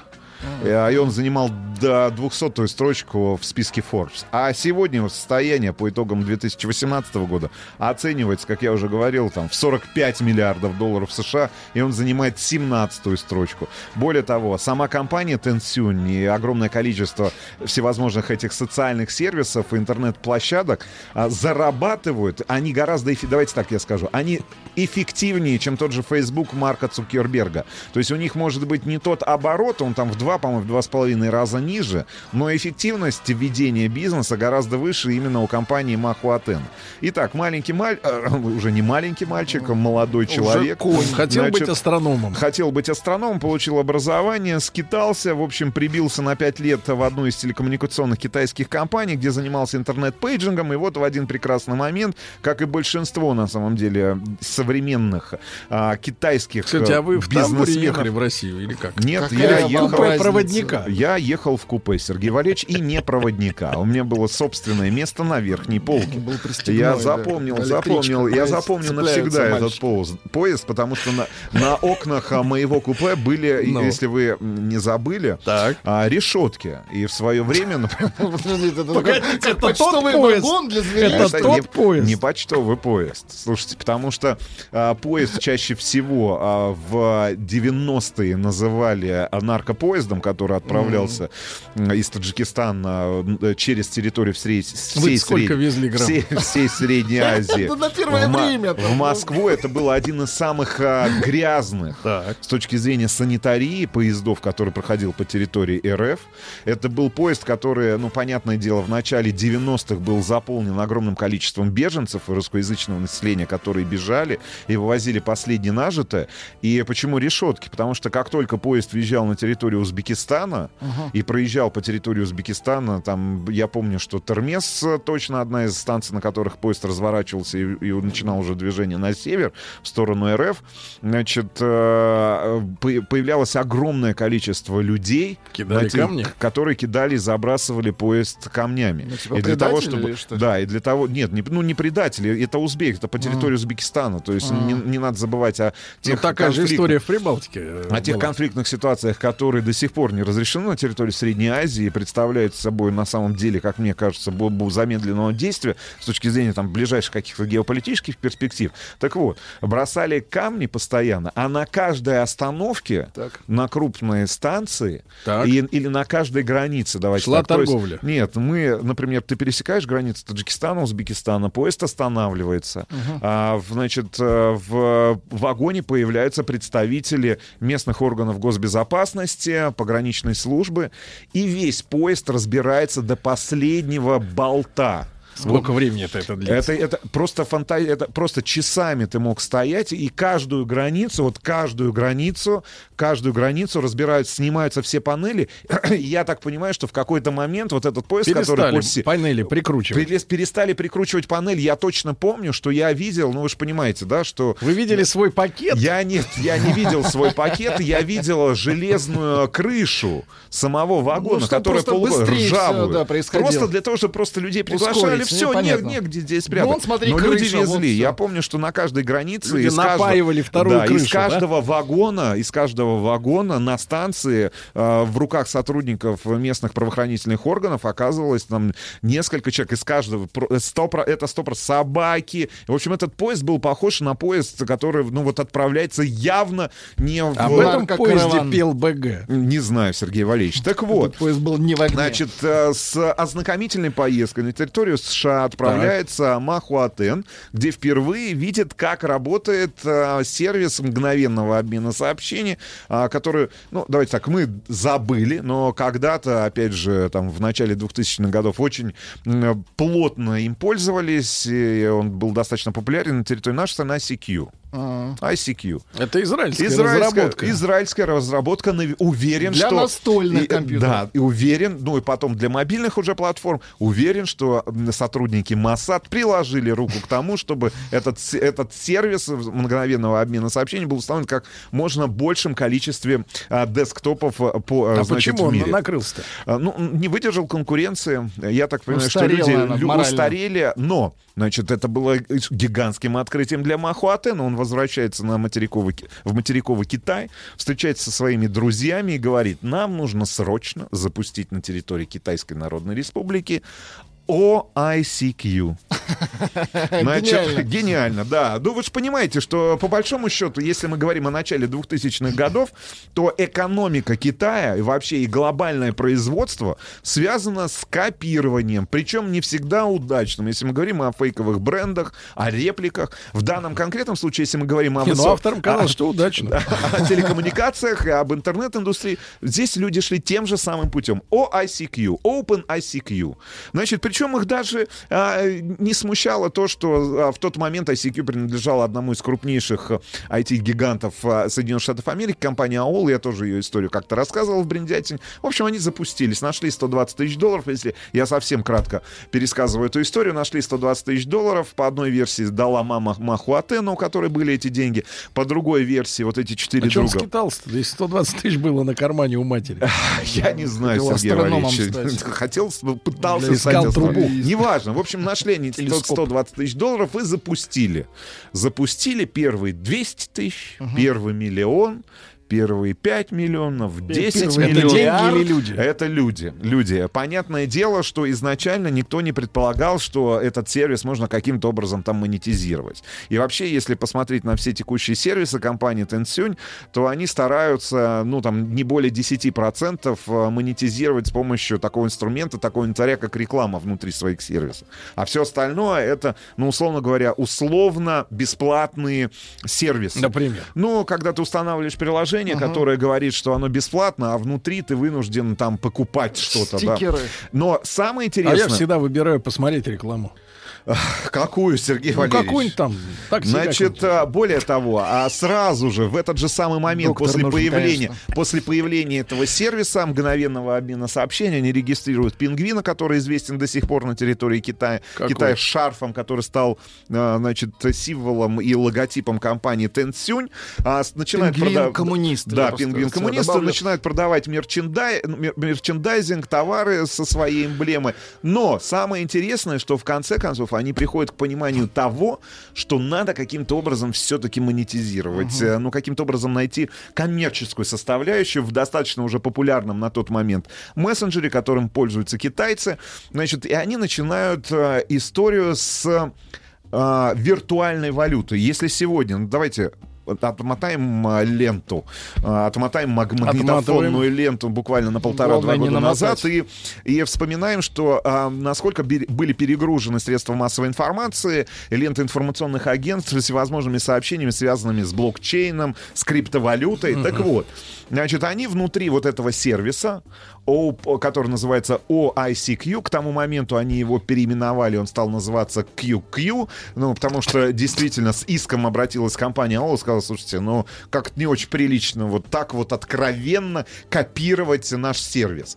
Значит, а в чем э, успех-то был на самом деле на старте? Э, Что сам сервис этот ICQ, сами разработчики израильские и компания АОЛ, которая владела к тому моменту, они не видели для себя перспектив на китайском рынке. Им показалось, что будет очень сложно адаптировать, значит, п- чтобы появился китайский язык. А ведь все дело упиралось по большому счету ну, в хороший перевод и в грамотную работу уже на рынке Китайской Народной Республики. Так вот, они вводят коинсы так называемые.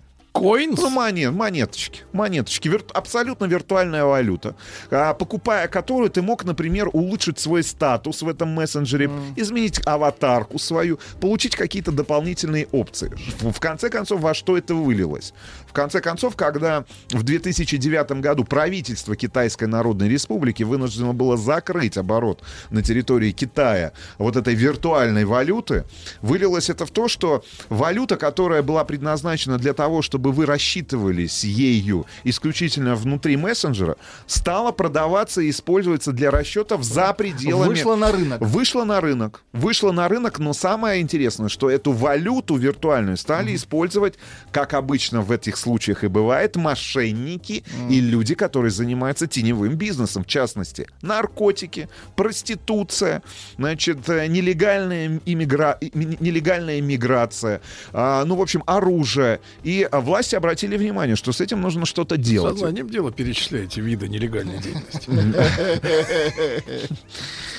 А, в конце концов, а, рост, аудитор- э, рост аудитории продолжался, а параллельно появилась еще одна социальная сеть вместе с менеджером QQ, а, которая, которую они назвали, а, ну, кроме, Да, кроме всего прочего, появились а, такие стартапы, как QQ Games, QQ Messenger, QQ.com, но, а, значит, самое интересное... QQ более Кукареку. самое главное, почему там в 2009 году-то был запрещен оборот этой, этой виртуальной валюты, азартные игры. Вы же не М. забывайте, что Китай, Ставки. что Китай это просто гигантская страна с огромным населением а, и с просто какой-то неистребимой жаждой людей, и- нет, и людей играть в казино. Я помню э, середину, а, нет, это получилось, да, середину 2000-х годов, там третий, четвертый, 2003, 2004, 2005 год, когда на территории РФ завозились группами китайских китайские А а, туристы, да, которые э, просаживали в казино Москвы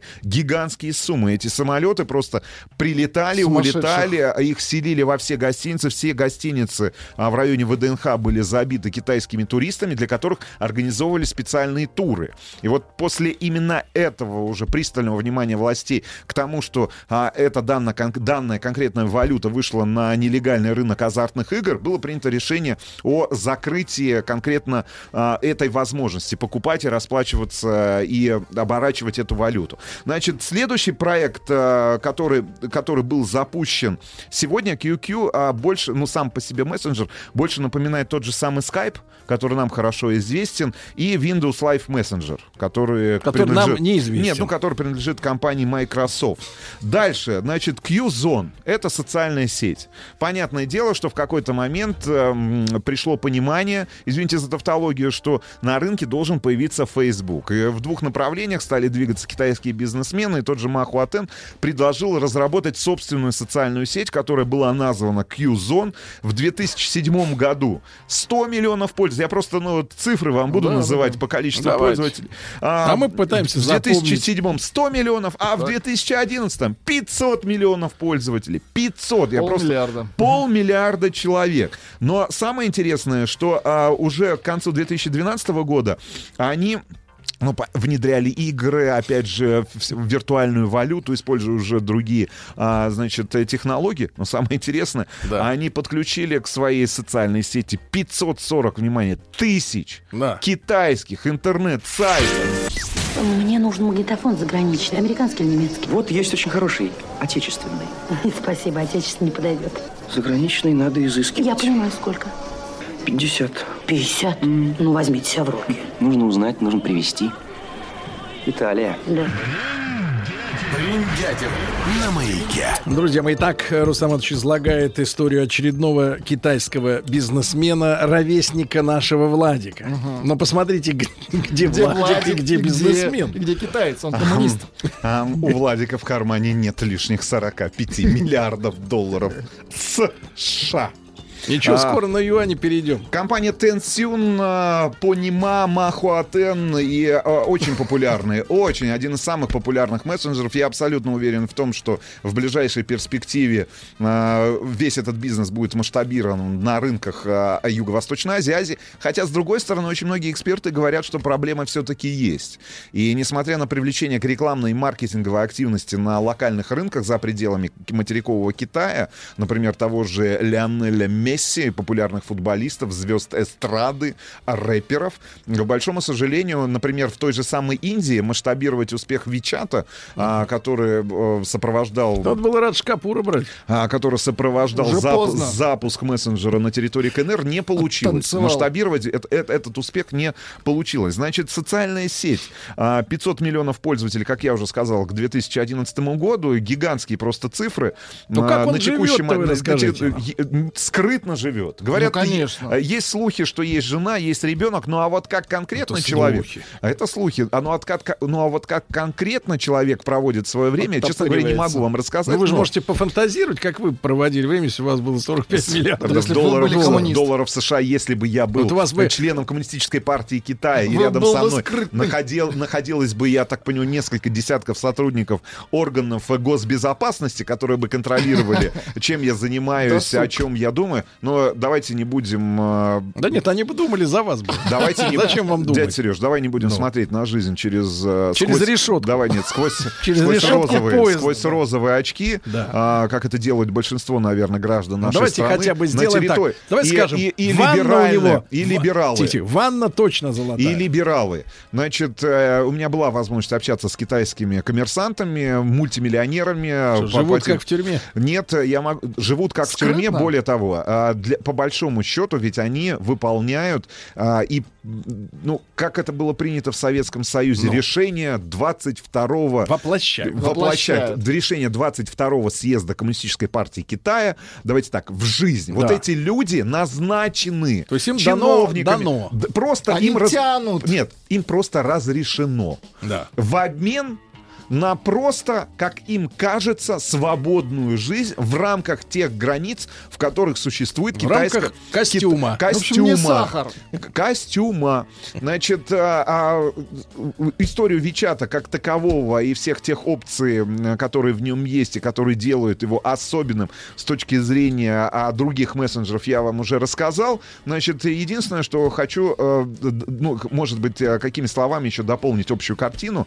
А, Кроме всего прочего, а, в самом Вичате, в том же самом, ну, опять же, вот мне было очень интересно, а, находясь на территории Шанхая, того же самого, Так. Попробовать а, наблюдал. Да нет, нет, нет, наблюдал, как а, на самом деле люди На коп-стоп взять используют. Да нет, люди используют а, сам мессенджер для того, чтобы Да. даже заказать столик в кафе. Ну, то есть там и огромное количество геолокацион, ну, ге- сервисов, связанных с геолокацией. полностью С кар- под контролем. Полно- да, да, да, вы должны понимать, полностью под контролем. Если мы говорим о том, что в, на, То есть так в нашей- взять можно. В, в, принципе, на- в нашей Вичату. стране, Да. как мно- многим, я знаю таких людей, кажется, что, э, может быть, а, мы находимся под пристальным вниманием органов гос... Ребята, мы живем в самой свободной стране в мире. Это я вам точно говорю. Сказал, не моргнув, Не кстати, моргнув глазом. Мы с вами абсолютно согласны. Да. Согласны. Самая, Нет, а св- я еще больше. Самая свободная страна в мире. Переслушайте обязательно этот выпуск ам, в наших подкастах. Бриндятина. Нет, давайте так. э, Тот, кто послушает пять раз, освободится досрочно. Еще больше подкастов на радиомаяк.ру.